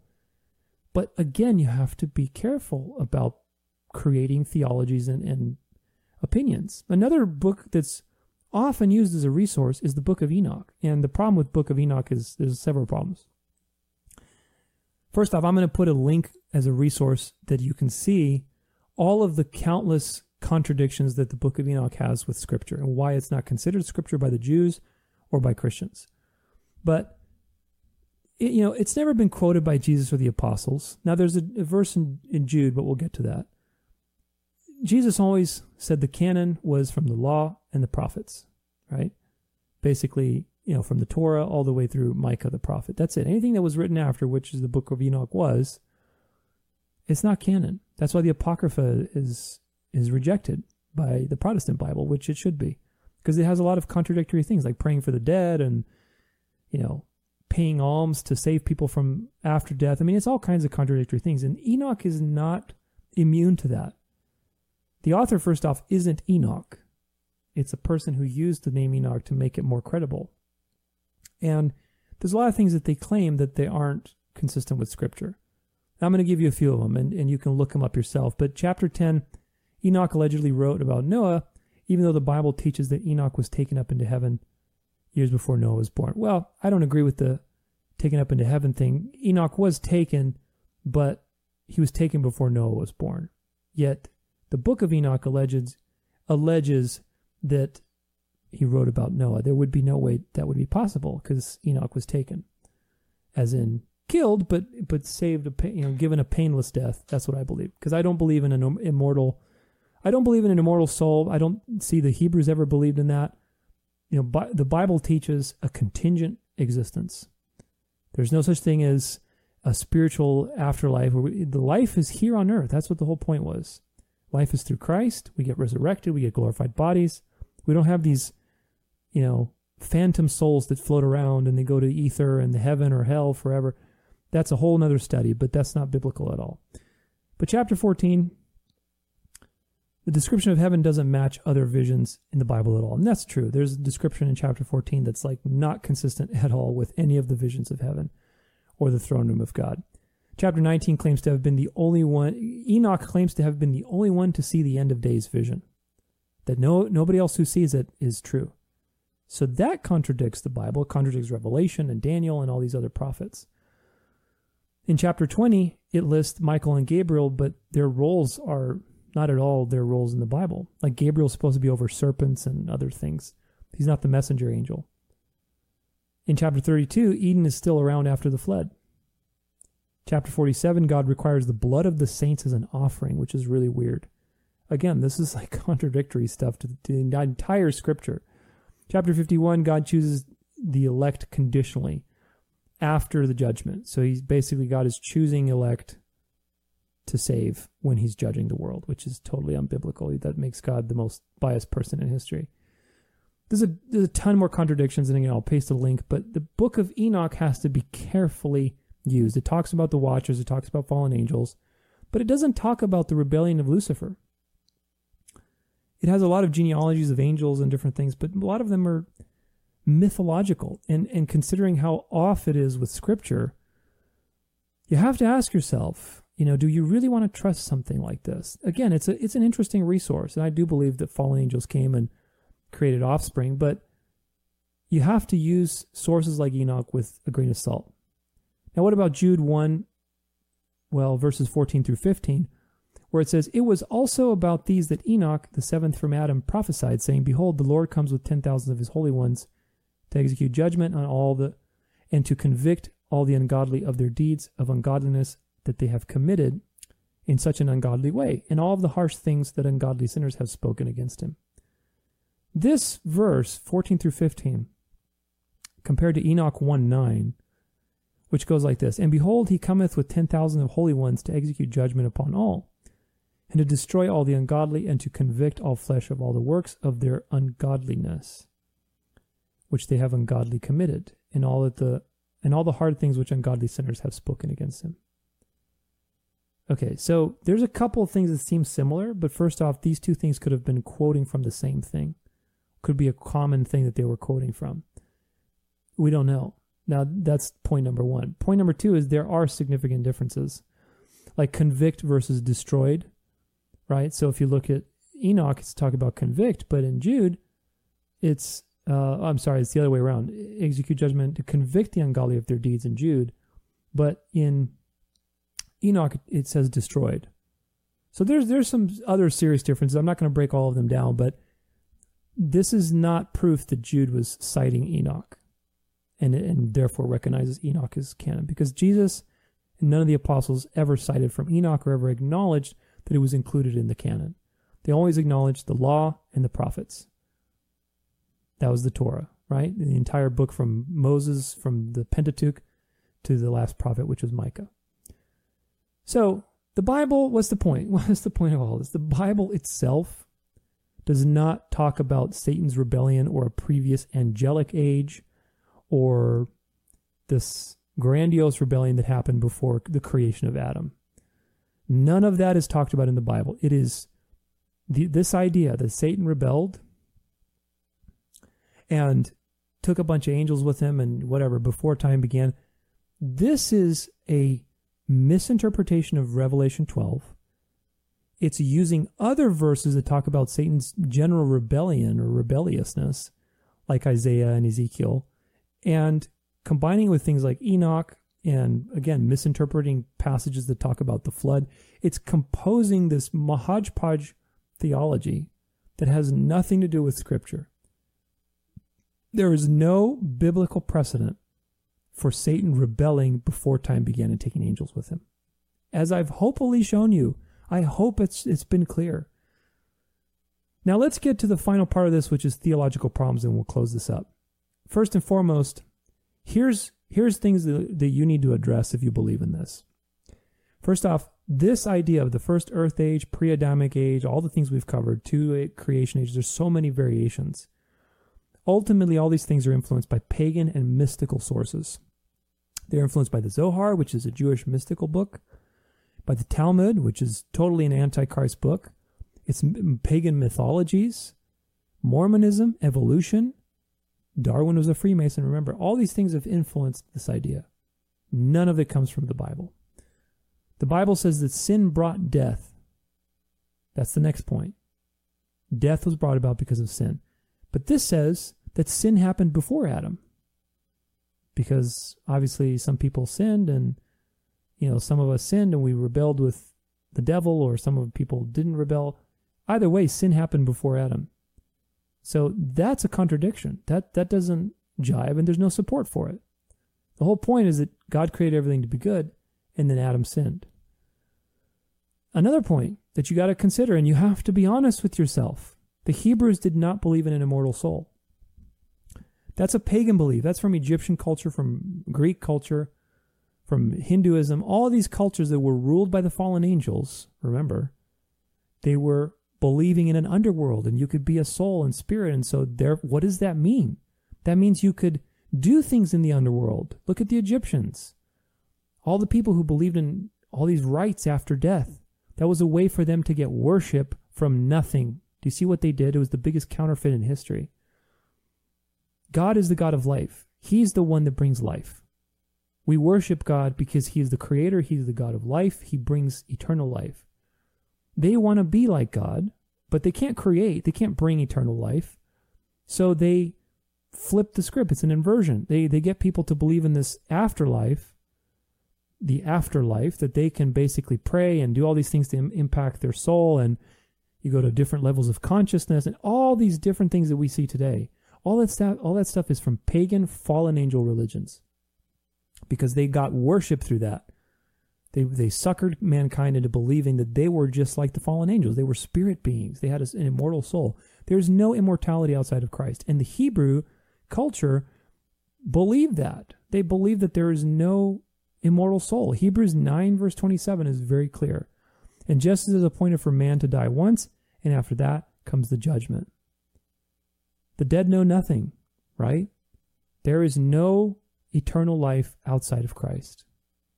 There's a whole study on the afterlife that I'm going to do with with this topic because it's very you know, it's very expansive obviously, but again, it's one of those things that influences your propensity to believe this. But if you know the truth, you you reject things like spirit babies and previous incarnations and you know, whatever other eternal life or having an immortal soul. You reject all that stuff because you know it's nonsense. Another thing to consider is the election in this model from the pre the first earth age is completely based on works in a past life. According to this model, the people who supported who fought against the devil are the elect in this life.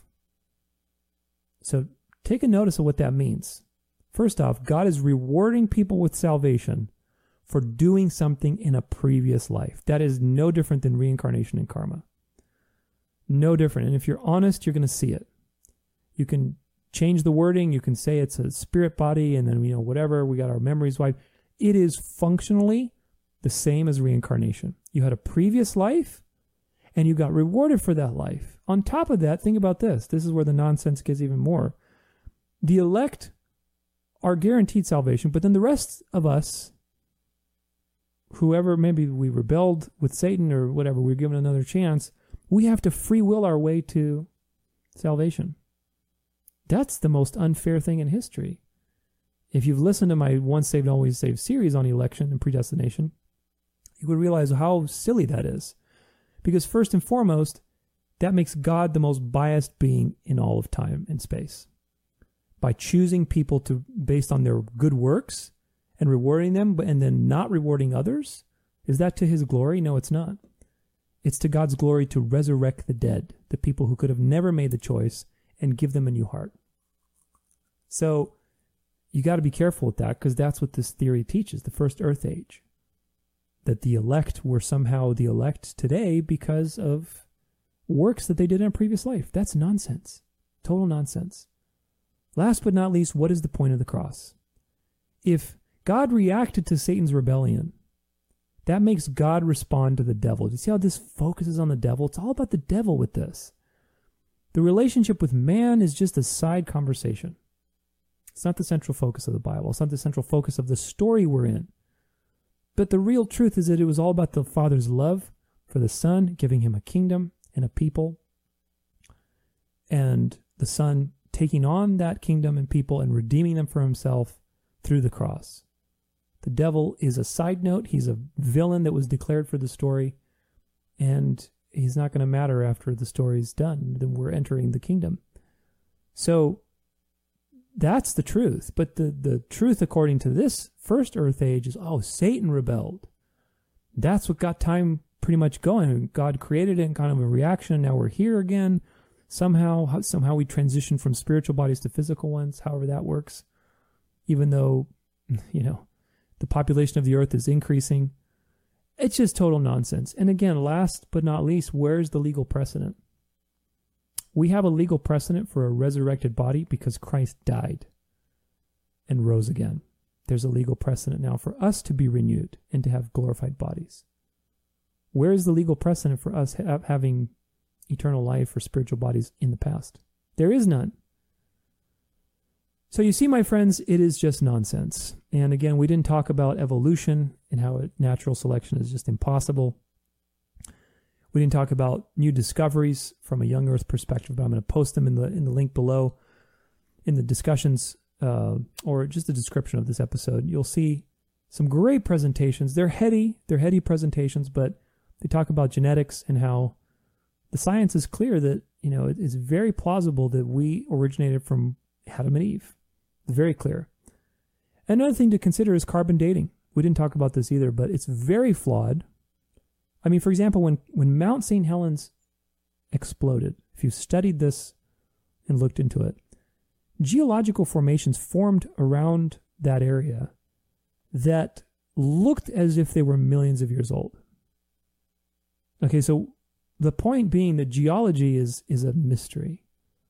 Everybody thinks it's an established science. It's not we don't really know. The Grand Canyon could have been formed because of the flood, which is most likely what happened. But the point is that we don't understand the earth enough. And carbon dating itself is very flawed. It's been proven to be flawed because a lot of it relies on assumptions. And there's no way to know the conditions of those things in the past. And so you come up with these bogus numbers like billions of years and millions of years, but they've tested chicken eggs at being millions of years old. So, what's my point with all this? Again, I'm not going to get into it, but reality is not what it seems. So, when you're bringing all of this stuff into the Bible, which doesn't talk about geology and millions of years and evolution and globes and a heliocentric model and you know spirit babies and an immortal soul all this stuff is nonsense you can see where it's from it's from the devil the devil has spread his seed everywhere, trying to infiltrate the minds of of everybody through all kinds of lies. So be careful. Be careful. I'm going to link all my resources for further reading in the description of this episode. I hope it's been useful. It's been a long study, I know, but ultimately, look, this topic is getting more and more popular, and I really hope that we have debunked it thoroughly. So God bless and have a great week or day wherever you happen to be, evening, morning. We'll see you in the next one.